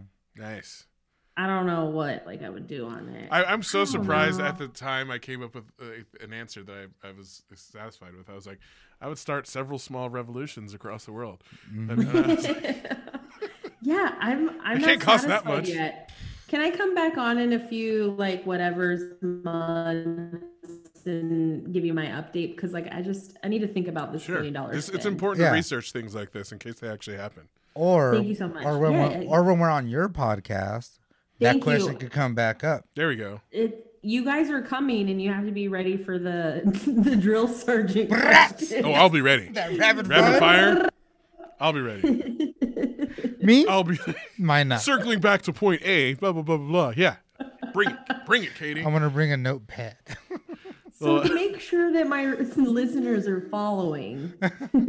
Let me let me clar- Can I clarify what you, you know to your your question to make sure I answer Yeah. it correctly? Yeah, Oh gosh, wow. you should be interviewing fucking politicians and shit. You'd get the you'd get some answers out of yeah, them. we've inter- mm-hmm. we've interviewed some. Yeah, I mean, Humble brag right there. uh, let's move on. TV shows. oh, okay. Do you watch WandaVision? Are you into Marvel? Um, yes, and I haven't seen or I'm into Marvel, have not watched WandaVision yet. The newest episode. Have you seen it? Uh, I've seen it. Mhm. So uh, we won't spoil it, but check out WandaVision. It's definitely the first three episodes leave you completely clueless to, as to what's going on. But then episode four comes in and hits you like a hammer. And the, I, will, all I would say is the craziest thing is, you know what movie we watched the other night that Samantha hadn't seen? Hmm. Captain Marvel. Oh shit! and then we watched the new episode. Not spoiling anything. Then we watched the new episode of uh, of WandaVision, and I was like, "Holy shit! How fucking crazy is this?" Like, literally two nights ago, we watched uh, Captain Marvel, and now uh, WandaVision, and uh, there's some there's sm- subtle little crossovers between the two that uh, we won't give away. But uh, yeah, Yeah. It's new, it, there's only four episodes out. It just came out a couple. and they're weeks like ago. 30 I minutes. love but it's good. superhero stuff's the best. Yeah, it's it's uh. Have y'all watched The Boys? Oh, I'm fuck halfway through. Yes. I'm still watching it. I haven't. I'm almost It done with season one. It is so like season. I can't wait till you get to season two. It gets bananas. It's so bananas, and it just Ah, it you're is- like, what on earth just happened? it just would make me think I would do some of those same things if I had those superpowers, you know? yeah. hmm And it's just like if real people, like there was no Captain America with he's morally trying to be morally good. You know, it's just like an average person who has this wild ass powers, what they would do and what the average American person would how they would feel against it as well. Like it's great. I always, whenever I, when I started watching that, it reminded me of the Venture Brothers cartoon off of uh, yeah, yeah, yeah. Adult Swim, which had like this fantasy world of kind of combining like different um, comic books and Johnny Quests and these classic, you know, types of stories, but in a real fucked up way. And I feel like the boy, like, I've always thought it'd be super funny to make a movie or TV show about like superheroes that are just as fucked up as regular people. Mm-hmm. And the boys beat me to it. Really bad. They No, It's good. and there's like fucked Yeah. up. Sh- there's fucked up shit in there. Like to and I feel like the morality of things. Like yeah, and I feel a little bit like a psychopath loving it so much. I'm like, yeah, that was really good, and it's just like, and I'm but ha- I mean, it's the same. We all watch true crime, like Yeah. it's the same kind of stuff. It's like I'm a psychopath. and We I'm happy are. it's a show, not a movie, because like a like a movie will stop after two and a half right, hours right. or three movies. And like now that it, that's an average, but now that it's a series, they could really play out characters. They could Mhm. character development and everything like that. Like, oof, it is, oh, Sean. I just can't wait till you finish this. Yeah, I this need to finish it. Finish Like, that. I, I, It is. I've been slacking pretty on excited for that. you. Yeah. Um, but yeah, that's our Yeah, uh, my my next, I got a show, yeah, the Chef Show. Uh, have you seen the movie Chef? yeah. So on Netflix, um, they made a, a little series about it. So Jon Favreau, I can Favreau? Favreau, I can never say his name. Favreau, yeah. So his inspiration for Chef was this uh, Roy Choi. So uh, Smith and I have been watching the show for a long ass Yeah, time. and Just it- FYI, FYI. it's so, I'm on this train. Son. Yes, it's a great show. We it- watched uh, the we watched uh, episode the other night. yeah, I, I'm almost done with it all. but yeah, it's so awesome because like inspiration, you know, for him to do the food truck thing for the for the movie. Roy sent like told him to go to culinary school to like learn how to really do it and things like that. And now it's just like them just it's like two best friends, like Sean and I hanging out cooking all the time. And they go and they see famous chefs and they see uh, famous people. Like, have you seen the one where they go to uh, uh, Skywalker Ranch and, Oh. and with Dave Filoni and Yes. uh, do all the Star Wars, like cook for all the Star and remember Wars how people? I was like, "Oh, we're working on, On a, a show,", show, and yeah, they didn't yeah. really say it. I was like, "That's the Mandalorian." Yeah, and he was working on the last season of Clone Wars. So Yeah. uh, yeah, it's it's they like s- there's an episode with Seth Rogen. Wolfgang And, uh, Puck. We, that's we just watched that That episode the other Wolfgang night. Puck is like, ah, nah, like, and they started talking shit. Wolfgang, I want to hang out with that fool. That guy's no fucks at all. He's hilarious. It's a great. It's it. I would recommend Mm-hmm. we try and eat it or watch it after we've eaten because they a good make some delicious ass food. Like it was great. Oh, Like yeah. the, the pizza one, we were eating pizza. So I'm like, I'm so glad we're eating pizza right now watching this because I would Because want you would pizza. have ordered it. Yeah. Yeah. Or they made like grilled cheese sandwiches and mayo was on both sides of the bread. And I was like, listen, I don't need that much mayo in my body. But So, like, so I'm glad I, I- already ate. So I don't like mayo, and I have discovered Uh. lately I have been cooking my grilled cheeses in olive oil. That's how what I use to to to fry the bread. Mm-hmm. Yeah. Instead of using butter or mayonnaise, Mm-hmm. I use olive oil, so the bread's nice and crispy but still light. Yeah, we had uh, soups and sandwiches the other night, and I made uh, grilled cheese sandwich. Like Yeah. got some good Oh, yeah. thick San Francisco sourdough, and some good. So Yeah. Like we had some, some like three types of cheeses. They have a bread episode too, which is fantastic. The tartine one. oh, dude, it- there are that- other few ones, yeah. it's just like yeah and i told you know i was a little lost in the sauce last night you know i told tanya if up in the mix gets money we are doing a food segment every week Oh, Like, I love it. and it's just funny because they just they're just boys that hang out and cook and roy he's kind he tries to be nice to john you know? And be like no it's He okay does. he's like no it's okay. He's like by that tone it's not okay chef. I love I love when you can see when Roy gets into like chef cooking mode when they're in the kitchen mm-hmm. because he's kind of like super serious and like short in the way he talks. how he sees himself cut the like the onions and stuff like super close. And John like Jon Favreau's still trying to like do the show, but like Roy's definitely in like we're in a fucking kitchen. Like respect like this super successful business owner who are on here and mm. like start chopping those goddamn vegetables so we can go.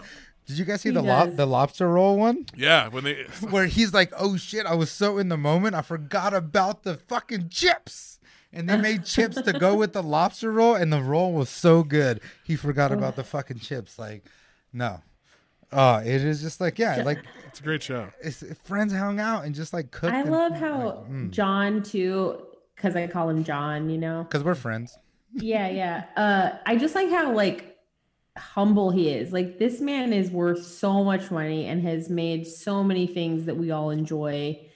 And he's just like, hey, do I like cut this thing this way? Yeah. You know, he's, He's just sitting there like asking how to inquisitive and dice some fucking carrots. Yeah, and When this just man like, saved this billion dollar Star Wars franchise. Yeah, I I love that angle so Yeah. much. he just wants to learn the trade. Like that's the thing. And he's like, "Do you want it like like? Do you want the garlic like Goodfellas? You know, like that's the always Oh, like I, yeah, that, that always was- the good and they, they always say rustic when they like they don't he- they don't he need fucks up. no yeah they don't need to be like a certain size or he's like no just chop it up we're having a rustic thing you know We watched. So we watched. that. We watched tons of cooking and food shows. We Yes. watch, you know, we watch the Great British Baking Show, Bake Off, and that's like one of the main types of shows we watch. D- DIY shows that I talked to you about earlier, Katie, and and uh, cooking shows. And yeah, obviously we cook a lot, so Yeah. that's, yeah, uh, it's great to see.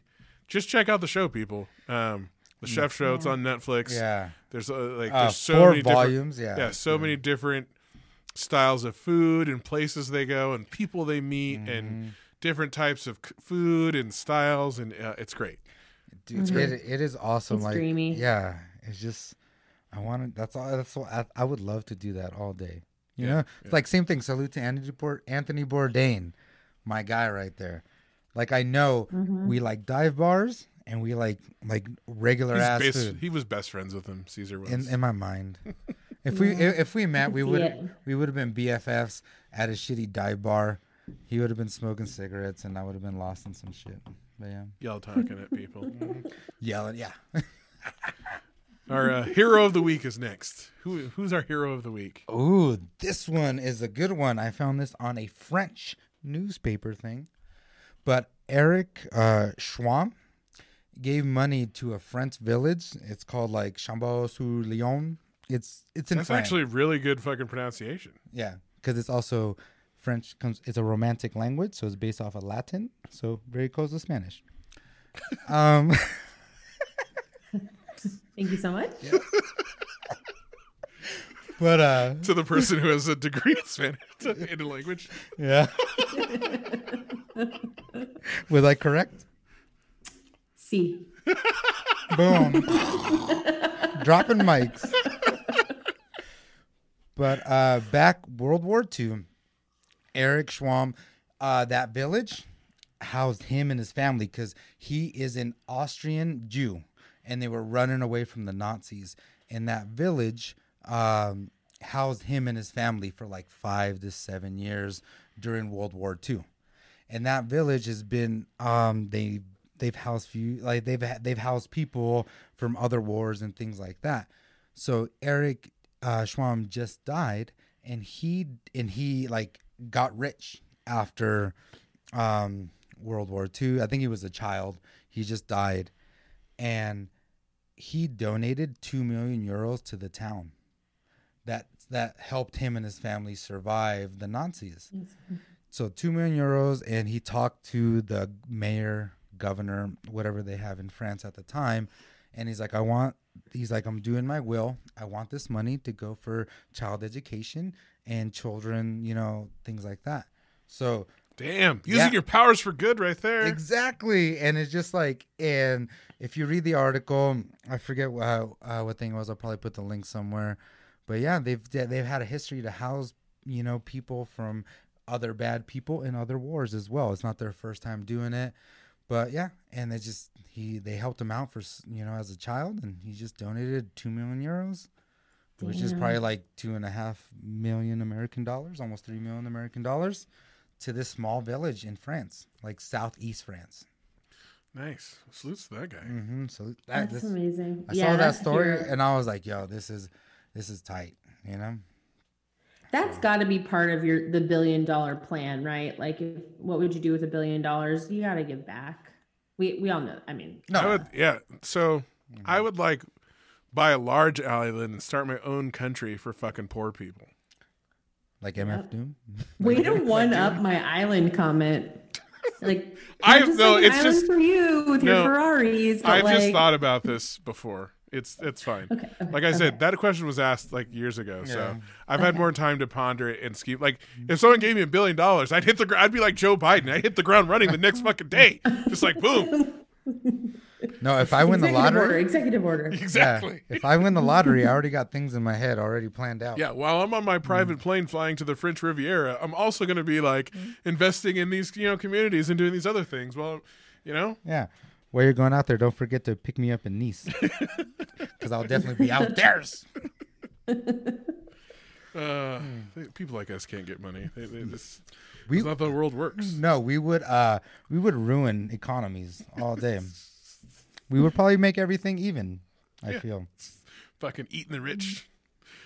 Like use our money to. Never mind. Let's stop No. before. We, we can't put it on. now wax. the NSA is definitely listening. we can't put it on wax yet. You know. Um, we skipped this earlier, but this week in racism, Mm. this terrible fucking excuse for a person, Marjorie Taylor Greene, congresswoman from shitty insert s- shitty state from the south. I can't remember Texas. That's perfect. I don't know. Say Uh, no more. like the, the funny thing is is like the story i found because i was just like trying to refresh it is from the summer before she was elected It was about all the racist facebook posts she had made talking about jewish people talking about black people just fucking terrible person and now she's in congress she got she won her she won her primary and then fucking won her election and now this terrible fucking person is in congress who has all these crazy ass like black people should be thankful for slavery.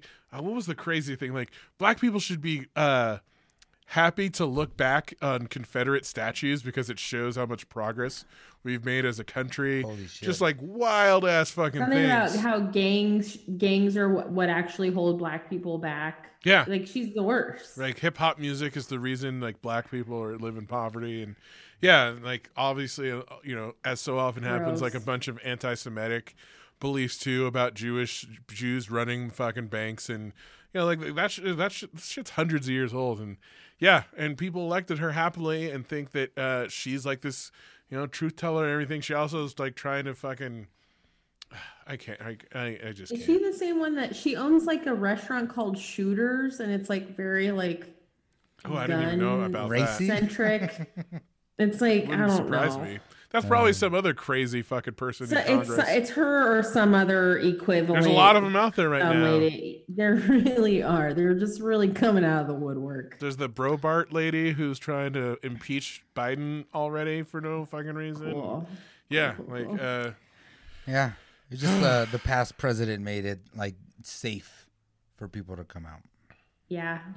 and that, and that's the thing because it's always been there it's always been like undercut in society you know and he just like you know just he made it fine because it's like oh my president thinks this way like it's I guess she could be our, our example of white mediocrity of the week too, because she's fucking terrible and somehow is in Congress. yet Terrible. There's plenty of people of color and women, uh, other women out there who you're downgrading yourself at your chances just because, like, look at these fucking other people.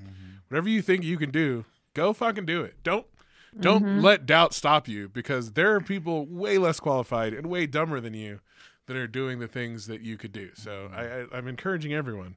We reasonable, intelligent, empathetic people need to rise up and take this shit back from all these fucking idiots out there. And she's right it's not that. like anybody can be anything it's like literally anyone can be anything like please for the love of god like do your best work because any dumb fuck can do some of these jobs Yeah. which is terrifying unless you're trying to be in the NBA. If not, if if that's your dream, like you're not gonna make it. Mm, struggle Unless you're like six eight, you're not gonna make it. I'm sorry. So Like sports stuff, you need that athleticism. Yeah. But like in average stuff, like politician stuff, they like sometimes they just have money.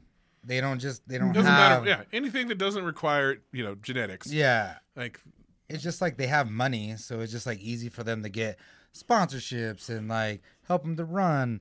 And like, are you really qualified though? Do you have a degree in anything of the sort? Like, don't let don't let that stop you. yeah, These yeah these dumb people, you know, every day I argue with people who who don't know what the fuck they're talking about, and they they are so convinced that they do. It's it's it's fucking Yeah. crazy. If you're if you know, go out there and live your dreams, people. like l- let me run something. You guys may not, you guys may not like it, but good things will be happening. Yeah. So i appreciate you drawing the line though with the nba stuff because i was like i might go work on my dribble i'm ready Yeah, I mean, yeah, that's but the now one i see that And that's the one thing about Steph Curry. He gives hopes to regular looking people, but then people have to realize Steph Curry's still six three. like, like I'm six three, and I'm probably the tallest person any of you know, and I'm like the smallest fucking dude in the NBA. So, No, like, sorry, unless you're uber talented like Muggsy Bogues, you Yeah. know. it At was like like, five- a one in a fucking billion Yes. thing. Like, Yeah. sorry. Big blast from the past too Dude, he was five three, but he could dunk. Yeah, that's the thing. Still have the fucking genetics. Yes, Like, and I'm make half court shots consistently. I don't know about that. No, you see, you see the practice shots. You gotta look on. you Everyone can- does that on pra- in practice. Pra- we talk about practice? Practice? practice? We, we're, you're talking about practice. Yes, Anyways, because you need to practice. yeah. So sorry to dash your dreams on on reaching the NBA, Katie. Um, I But came don't- on to the podcast with the hopes of feeling more confident about my NBA dreams. And here we are. But don't worry, you probably make more now than a WNBA player, anyways. No, because that's the thing. Like they're trying. shots to, fired. They're trying to fight to be paid a little bit better, and they do bring a lot of TV, a lot of like people there. Shots- but you know what are you shots gonna do? What are you gonna do? They Pay got- those pay those fucking women, exactly. Like they got to especially the soccer players, yeah. For sure. Mm-hmm. Because Pam. because they were making. I know for a fact they're making way more money than the men. Mm-hmm. Like like WNBA is not making as much money as the NBA. I tried. I had an argument about Yeah, this. yeah, earlier. no, no. But like the women's soccer team, I've I can't even remember the last time I watched the men's soccer team. Yeah. But I watch the women's matches all the time because they're actually fucking good. Mm-hmm. I'm like, Yeah. I mean, you know, whatever. Your song of the week, Sean. Your song of the week. My song of the week this week salutes. Got to give salutes to uh, Elzo. Elzo. Uh, he, he he was like, "Have you listened to this album?" And I was like, "Caesar told me about it. I'm about to listen to it." He posted in Boogie Down Book Club.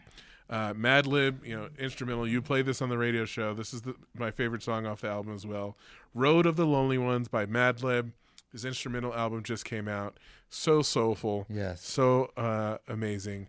So just listen and enjoy. Salute Elzo, because I know you're fucking listening. Salute.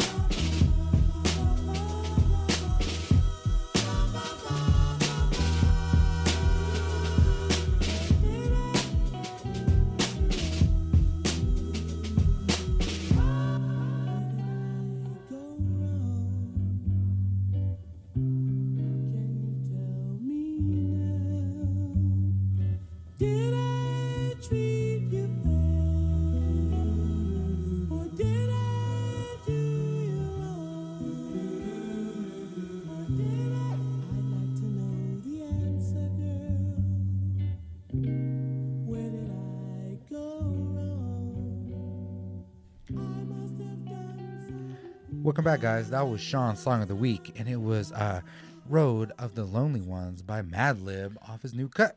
Yeah, again, salutes to Elzo. Uh, made me re- you know, listen to the whole album because of his post the other day, and like this song when he because I was reading his post and he like he responded and was like this was his favorite song, and I like you know I listened to the album not paying attention to the songs and I went back and played it again. I'm like, this is my favorite too. Like I just remember like literally listening to it and just like vibing out and like I could picture like write like if it's an instrumental if I can picture myself writing rhymes to, To it, it, yeah. then I know it's fucking good. And obviously, you know, Madlib's got better beats than any rhyme I've ever written to. No offense to my band or anyone else I've ever worked with. Yeah. You're not Madlib, Uh-huh. but uh, yeah. So check out that album, Yeah. instrumental album. No, because also I think uh, the Hangout with the phone off. I think there's like a little phone tone on there. I remember that one. And uh, Latino Negro was in also Latino Negro, yeah. Like, like, the whole was- concept of the album Yeah. too, for an instrumental is pretty pretty dope. It's what is it? Uh, Sons of the Ancestors. What's the name of it? It is uh, sound. Sound Ancestors, Mm-hmm. and he definitely deals with like identity and talks about you know Afro Latino identity Yes. and re- Mhm. makes references to that throughout the album. And uh, yeah, Yeah, there's a lot of horns and just Spanish influence. Like, It's- and that's it's right in up jazz. our Mhm. that's right up our our fucking alley. Yes. So no, I listened to it yesterday because my baby she loves to listen to music. Like we'll lay down on the ground and I'll put the speaker on and we'll just like listen to whatever I want to listen to, you know. And this one, as we were all three of us were in the room and just like playing with like a balloon, and she was just like and like feeling some songs, and she wasn't feeling other ones, you know, because you know, babies they're they're all moods, you know. I love that. and it She's just gonna be it's such tight. a fucking yeah. uh, musical expert when she grows up. Oh yeah, no, because we listen to jazz. Like sometimes we'll just like just us. We'll listen to like we listened to Bodega Bamz the other day, which is hard body karate stuff. But then we'll listen to like in the shower. We'll listen to like Michael Jackson. We'll listen to the Temptations, and you know she just gets happy and starts dancing. And I'm like, that's my seed right there. I made. Oh, I I'm, I made that. I made that. How old is she? A year and a half. Oh my gosh. She's an adorable little munchkin, is how I describe her. Yeah. Super cute. We like we went to uh, our friend's art show uh, a couple weeks ago, and uh, she was there with her, just walking walking around and like I, like what, like you like stopped it's like Caesar like stomped the ground making the exclamation point, and she got super excited. so I kept like stomping the ground and like uh-huh. oh my god, just endless entertainment from like a simple gesture. That age is the best. Yeah, and she's starting to get in her tantrums, you know, because mm. she's with grandma and grandpa all the time. Like they babysit her. So she's just, you know, in Disneyland most of the day, you know, what I call it. And, you know, she gets what she wants, you know? So that first hour, hour and a half when she's at home, we have to like bring her back to reality, you know? Like, oh yeah, you're not there. We're, you know, like It's funny. My parents are the spoil the shit of my nieces and nephews. Yeah, and I'm like and like it pisses me off all the time. where was this generosity when I was a child? Yeah, I think that's how it goes. no, that's part Holy that's, that's part of the playbook. I'm you just know, like, you guys are so out of control. Yeah. Mm-hmm. Like I understand. I'm actually glad my brothers. I I don't know if I'm gonna have kids, but I'm glad they had kids if I do have them. Yeah. Because hopefully they'll have gotten like they'll have dealt with all of this. Mm-hmm. Because like oh my god, it's fucking ridiculous. No, and I I just get so mad because I go to like Tanya's mom's house, you know, like to like pick her up or like even to hang out on the weekends, you know, like whatever, and like any little cry comes out of her, she straight passes by me, passes by Tanya, grandpa, grandpa, whoever's closer, you know. And I'm just like, ah, what are you gonna do? Like, because you tell them no now, like who they don't give a fuck. Like when you're gone, they're gonna just like do the same fucking shit, you know. So it's just like my mom's the same way, you know. My dad is too, and it's just like it just sucks that hour, hour and a half, you know. Like She's readjusting to life at, Yeah. with you guys, yeah, with her I'm- parents. And I'm like, no, yeah, like dad has to do this. I got to edit the radio show, you know? I have to like edit pictures or something. Like we could do shit together, but you're not going to get your fucking way, you know? And I'm a little more hard body than the lady. and she's a year and a half old. Imagine when she gets older. and like she know and like at a year and a half she knows she knows who's gonna give her what she wants and who doesn't. Like i'm the last person in the room. Like when grandma and grandpa you know the ladies in there the last person she comes to because she knows it's like no daddy's hard body. No we no Yeah. like you know? And like with eating too because eating she doesn't want to like eat all the time. She'd rather watch cartoons and play. When she's with dad now we're eating together you know? Same food. We're gonna chill together and we're doing things as adults because if there's Parenting tips from Tracksuit Poppy here, people. Listen. dude there has to be one there's the yin and the yang you know Mhm. has to be one hard body one stern not gonna bend and i'm the one You're the one. so Uh, what are you gonna do though you know well, uh, it's time for our meandering questions, Yes, Katie. these ones are They used to be Okay, rapid let's fire. meander. I- yeah, it used to be rapid fire, but as demonstrated, we're not rapidly doing used anything on this pat- podcast. We're in, we're in my element. All right. So we've we've specifically tailored these questions for you, uh, some of them, uh, because that's what we do. So, question number one: What do you miss most about Reno besides your family and friends? Okay, yeah, because those are obviously number one and 2 Mhm, mhm. Um, I think the size. Um, I think I love how Reno's growing and changing. I mean, I think when we were all growing up, it was one Small specific thing, Yeah. small as fuck, very cookie cutter, very like you know everybody, which was a good feeling. Um, and I still think you get that from Reno now, but it's it's on a much larger scale, and there's a lot more culture infused. So I think the size and the the culture, like I, I really I see you, Reno. Like I'm in I'm in Midtown or like some of the other spots that I've seen when I've been home, and I'm just like I'm really gr- like grateful for how it's how it's grown and how uh, how much culture has been pumped in. mm-hmm. Nice. Yeah. Next one. How do you describe Reno to people who have never been there?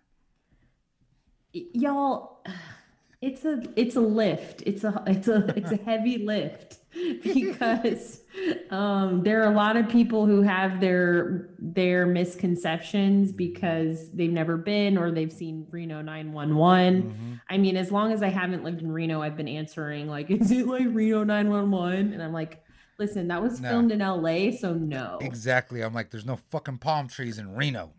yeah Only so- B rolls there. So I think the way that I was it how I describe it or the Yeah. Yeah. do, okay Yeah. yeah. so I think the way that I describe it is it's um kind of like I said in the the first question is like uh, it's really growing up culturally and really having its own identity and for so long growing up I felt like we were kind of a California copycat slash like very Applebeezy um, but some, some I places are still feel like that. Some people might say Yeah, man- yeah. mayonnaise. mayonnaise. But I- I feel like the way I describe it is um, every day there's more and more culture being pumped in.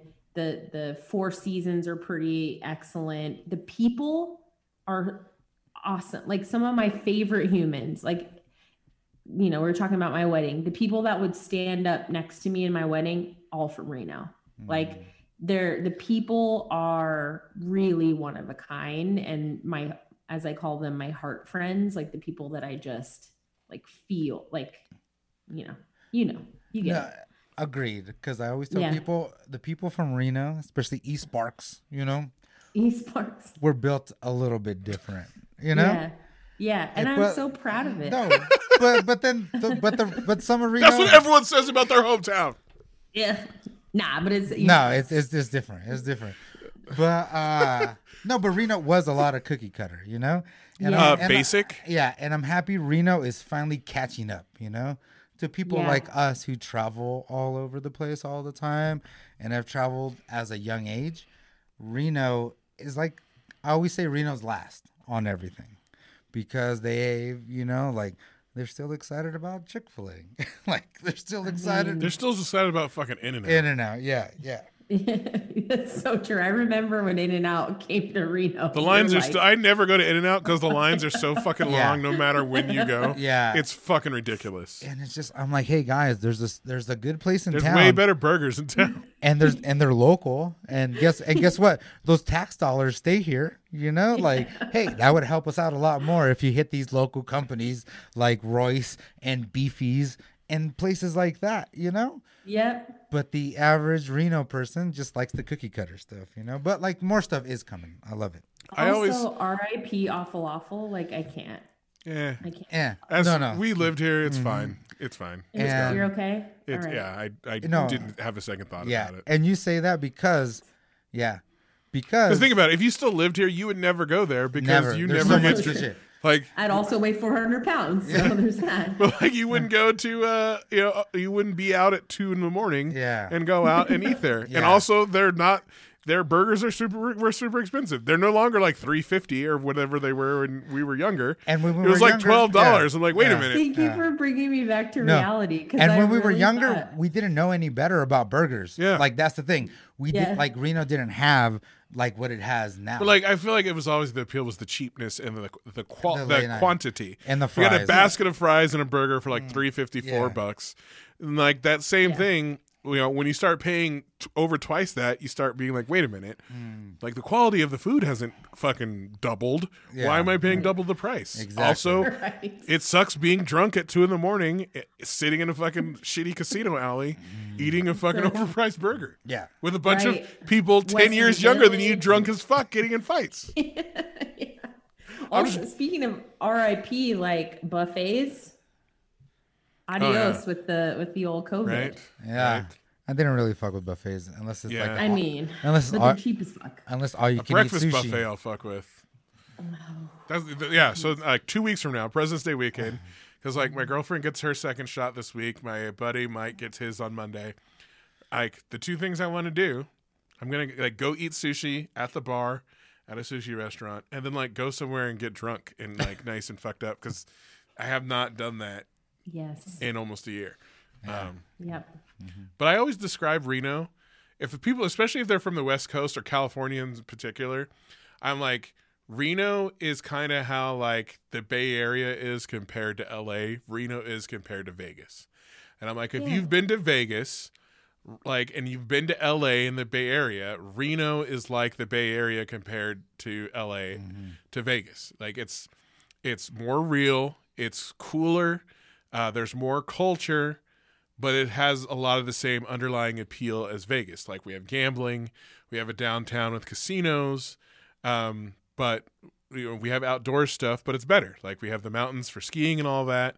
And then, like I, I really feel like people like being from the Bay Area, I can definitely see the influence that the Bay Area in Northern California has on Reno, and I think it's a good thing because it's influence, but like Reno's taken that in its own way. Like Reno, you know, Yeah. being part of Nevada and kind of like that old Western feel where like people do their thing and like live their life and and I think uh combining that with kind of like the there's a lot of hippie vibes here and like influence from from the Bay Area. I think it's it's great because it can be too much in the Bay Area sometimes and uh re- like having that charm of the small townness of Reno combined with it is nice. It it really is. I'm extremely proud to be from Reno. There you go. I'm glad to hear you say that. I know some people who moved away, Marshall, and uh, didn't rep. Re- didn't rep. They they lied and said they were from Tahoe, and I, I was so mad when he fucking did No. that. No. No, my favorite humans came from Reno. There you go. Except for my boo, but everyone else came from Reno. You had to come from across the pond. yeah, I was like Reno or a foreign land. Yes. Yeah. So no, and especially like when I lived in other places, they're like, "Hey, where's that guy from Reno at?" You know, like he knows how to fucking party or knows how to hang out or like knows things. You know, Even then- when I Yeah. yeah, even when I was in college, like people at like uh what the, what's that bar that used to be by UNR? Uh, breaker. the Breakaway. Mm-hmm. The people in the Breakaway knew me as Sean from East Sparks because I always fucking let people know. And like me and all my friends when we went there, like we're from like East Sparks. They're like, "Yeah, you were yelling that? about being from East Sparks last night. You left your fucking card here." And the thing, Someone E Sparks, Wu Tang, hand in hand. same, same Z's. There was some somebody I I learned it from Steve Baucom, but like I don't know Ah, where ah. it came. But like the Salute to you, Enoch, Steve. Mhm. something with, like some sort of hand signal with East. That Uh, sounds he called it the Enoch. that sounds like something the Steve E-knuckle. Bachman would do. I Salute, mean, we'll give him Salute to credit you, for it, Steve. but Salutes to Steve. someone can debunk that. salute to Steve. He's definitely old man status now. You know? Yeah. Like I rarely see him unless I like wiggle my way to the Apple store or something. You know. But like, uh, salute to you, Steve. Yeah, there was a time where we'd see him out DJing, and All, and we just talk about music for like three hours. You know, like. But now, you know, he's just old man. we're all Steve. we're all older and wiser, and mm-hmm. We're all old men and women, man. Yes. I miss you though, Steve. Hopefully you're listening. I miss you. I miss you too, Steve. Mm-hmm. Next question. What food does San Francisco do better than other places? Mm. If you had to describe a food that represents San Francisco, what it, what would it be?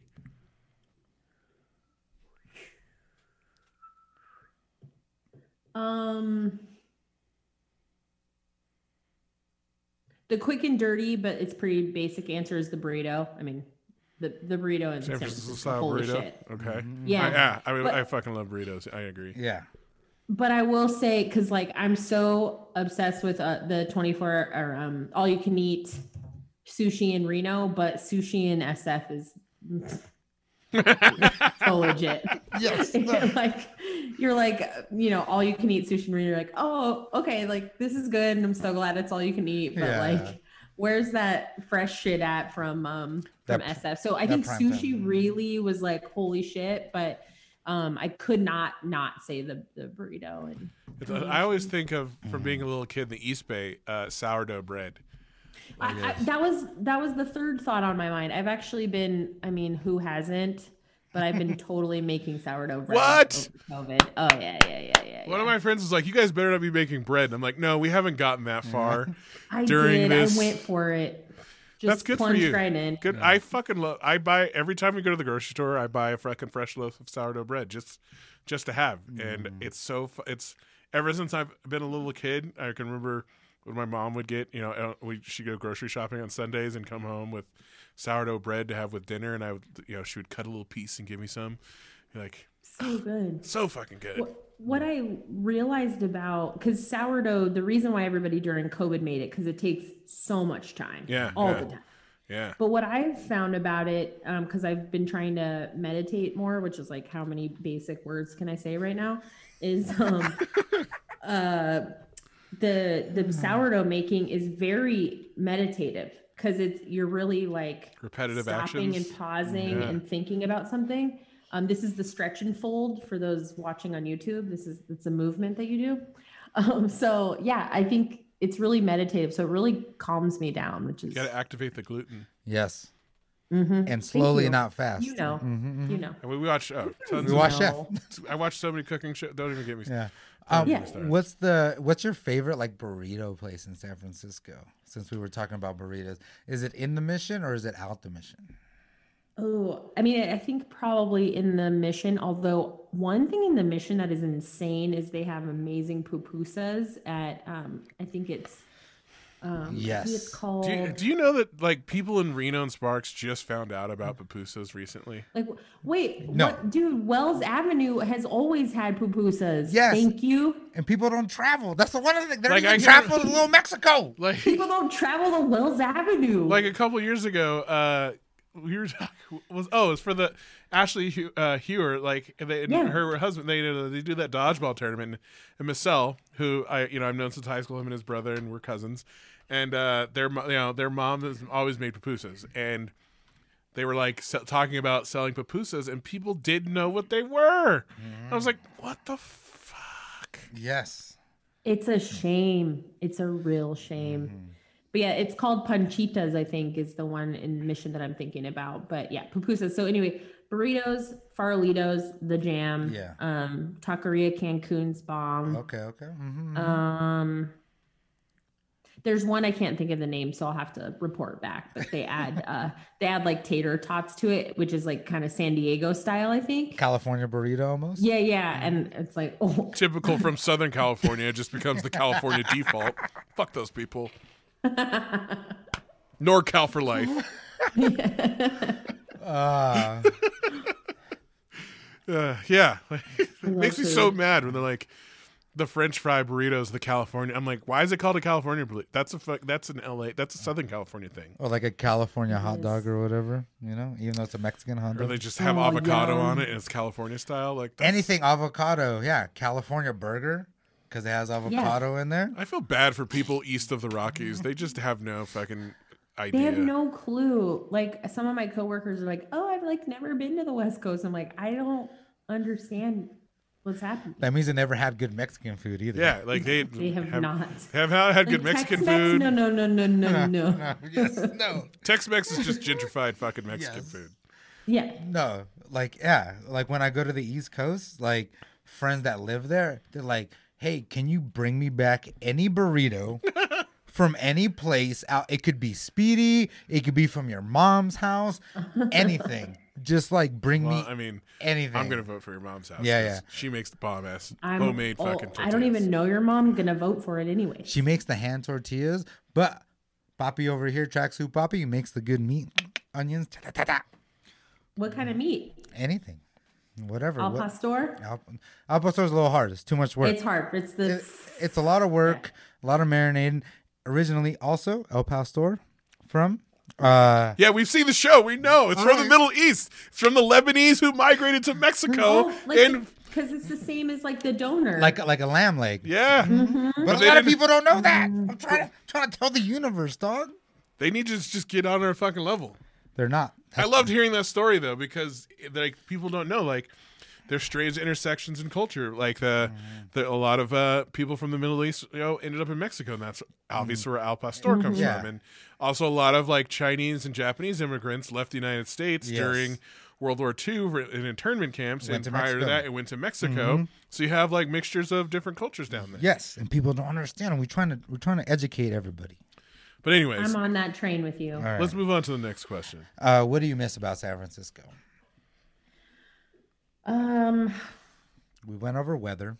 this this could not be a more like basic answer, but the bridge continues to be the most stunning thing to look at.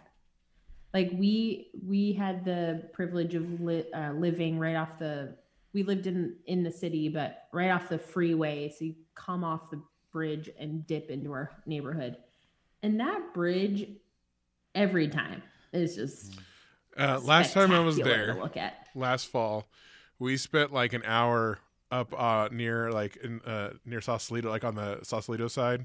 Yeah, uh, up near in the Ho- hills. uh, Hawk Hill up there, like Yeah, taking pictures and hanging out. the and I was- headlands. the head, Mhm. yeah, and it was like the first time I'd been there since I was a kid, and it was so cool. And like my girlfriend, she she hadn't really spent much time there, so like showing her around the city and uh, spending the weekend there. But that was it was so because it was like a clear day, the fog had burned off, and it was nice. Again, this was in October, and I can't wait to fucking go back. Yeah. That's been mad. Like It's- this is the longest I've been without going to uh, the Bay Area since I left, moved away as a kid. It's been Yeah. uh, a little over a, like a year, and this is the longest I've been without going down there, and it sucks. Yeah. My favorite is China Beach right there. Cause like you could put your feet in the water.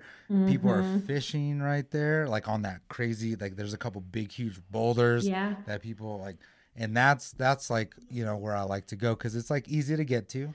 You could always find a parking spot, and just like right there, and like people are surfing as well. They got little catacombs over there, the boulder where people fish, and you just got a beautiful view of you know Golden Gate. You know. It is. Now you're making it's me miss this place. Spectacular. Yeah. I'm, No, I'm realizing like it's been so long. Like No, and that's what sucks because like same thing. Like I've I think I usually try to go to the Bay Area probably like five six times a year. Last year I think I did twice. One was like almost a work thing.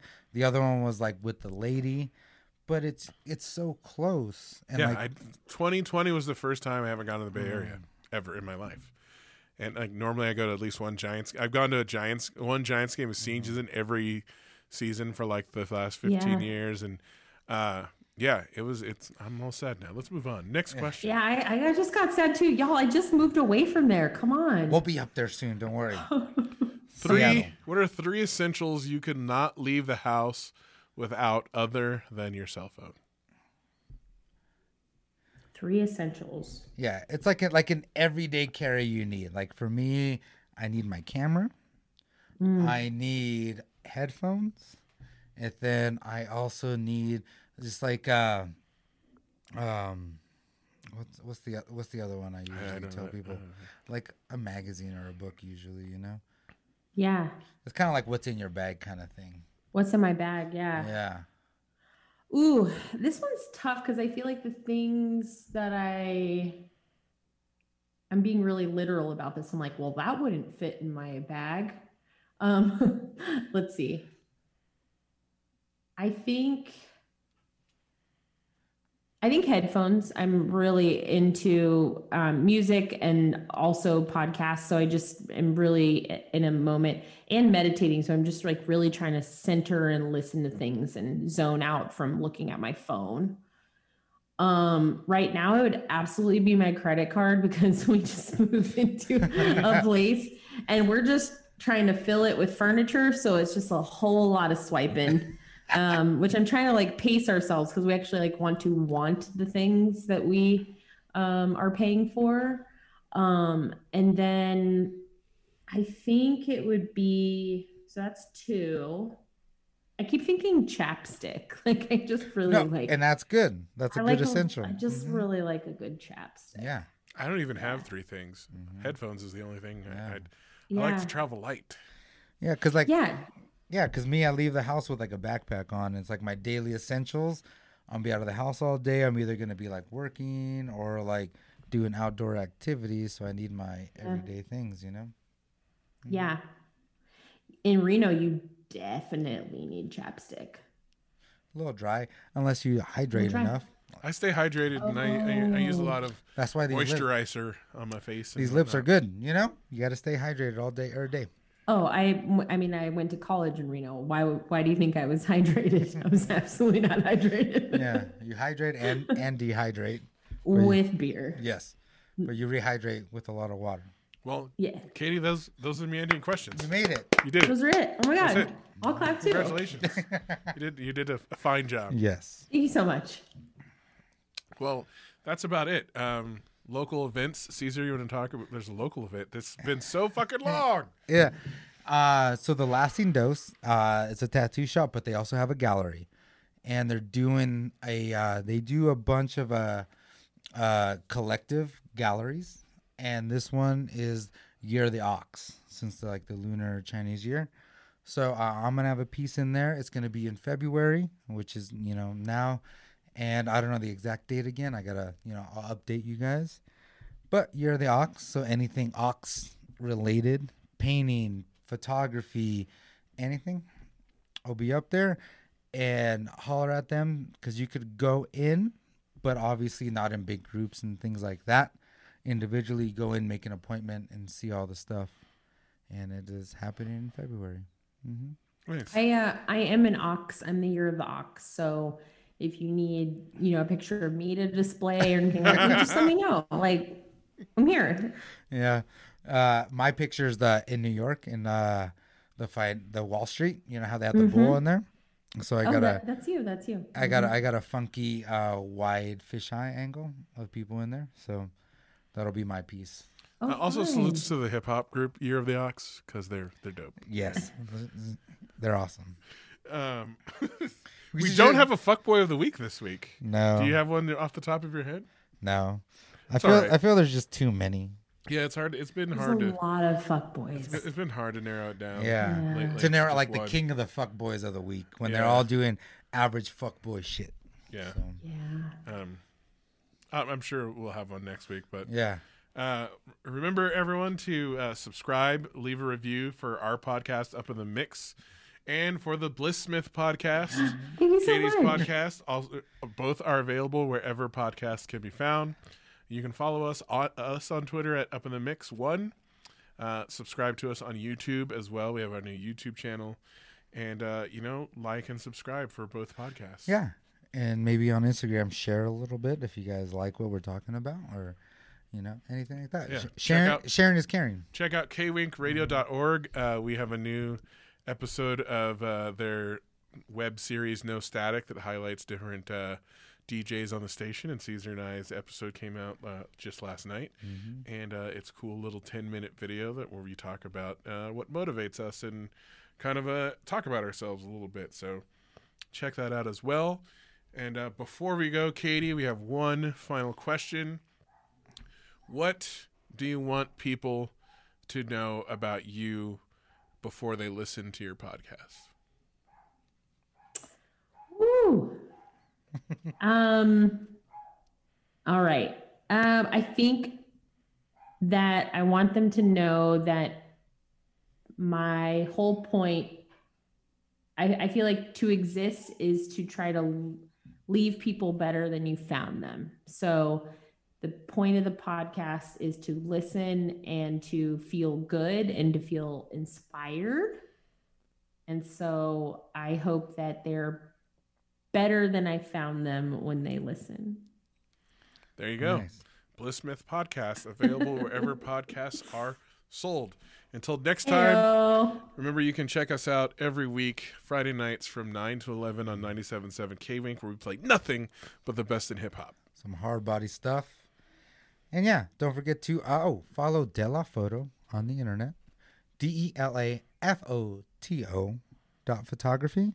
If you want uh, some street photography, black and white, anything like that. So, uh, Katie, thank you again for coming on the show. We appreciate you spending your uh, Saturday you. afternoon with us, sharing your wisdom and your words.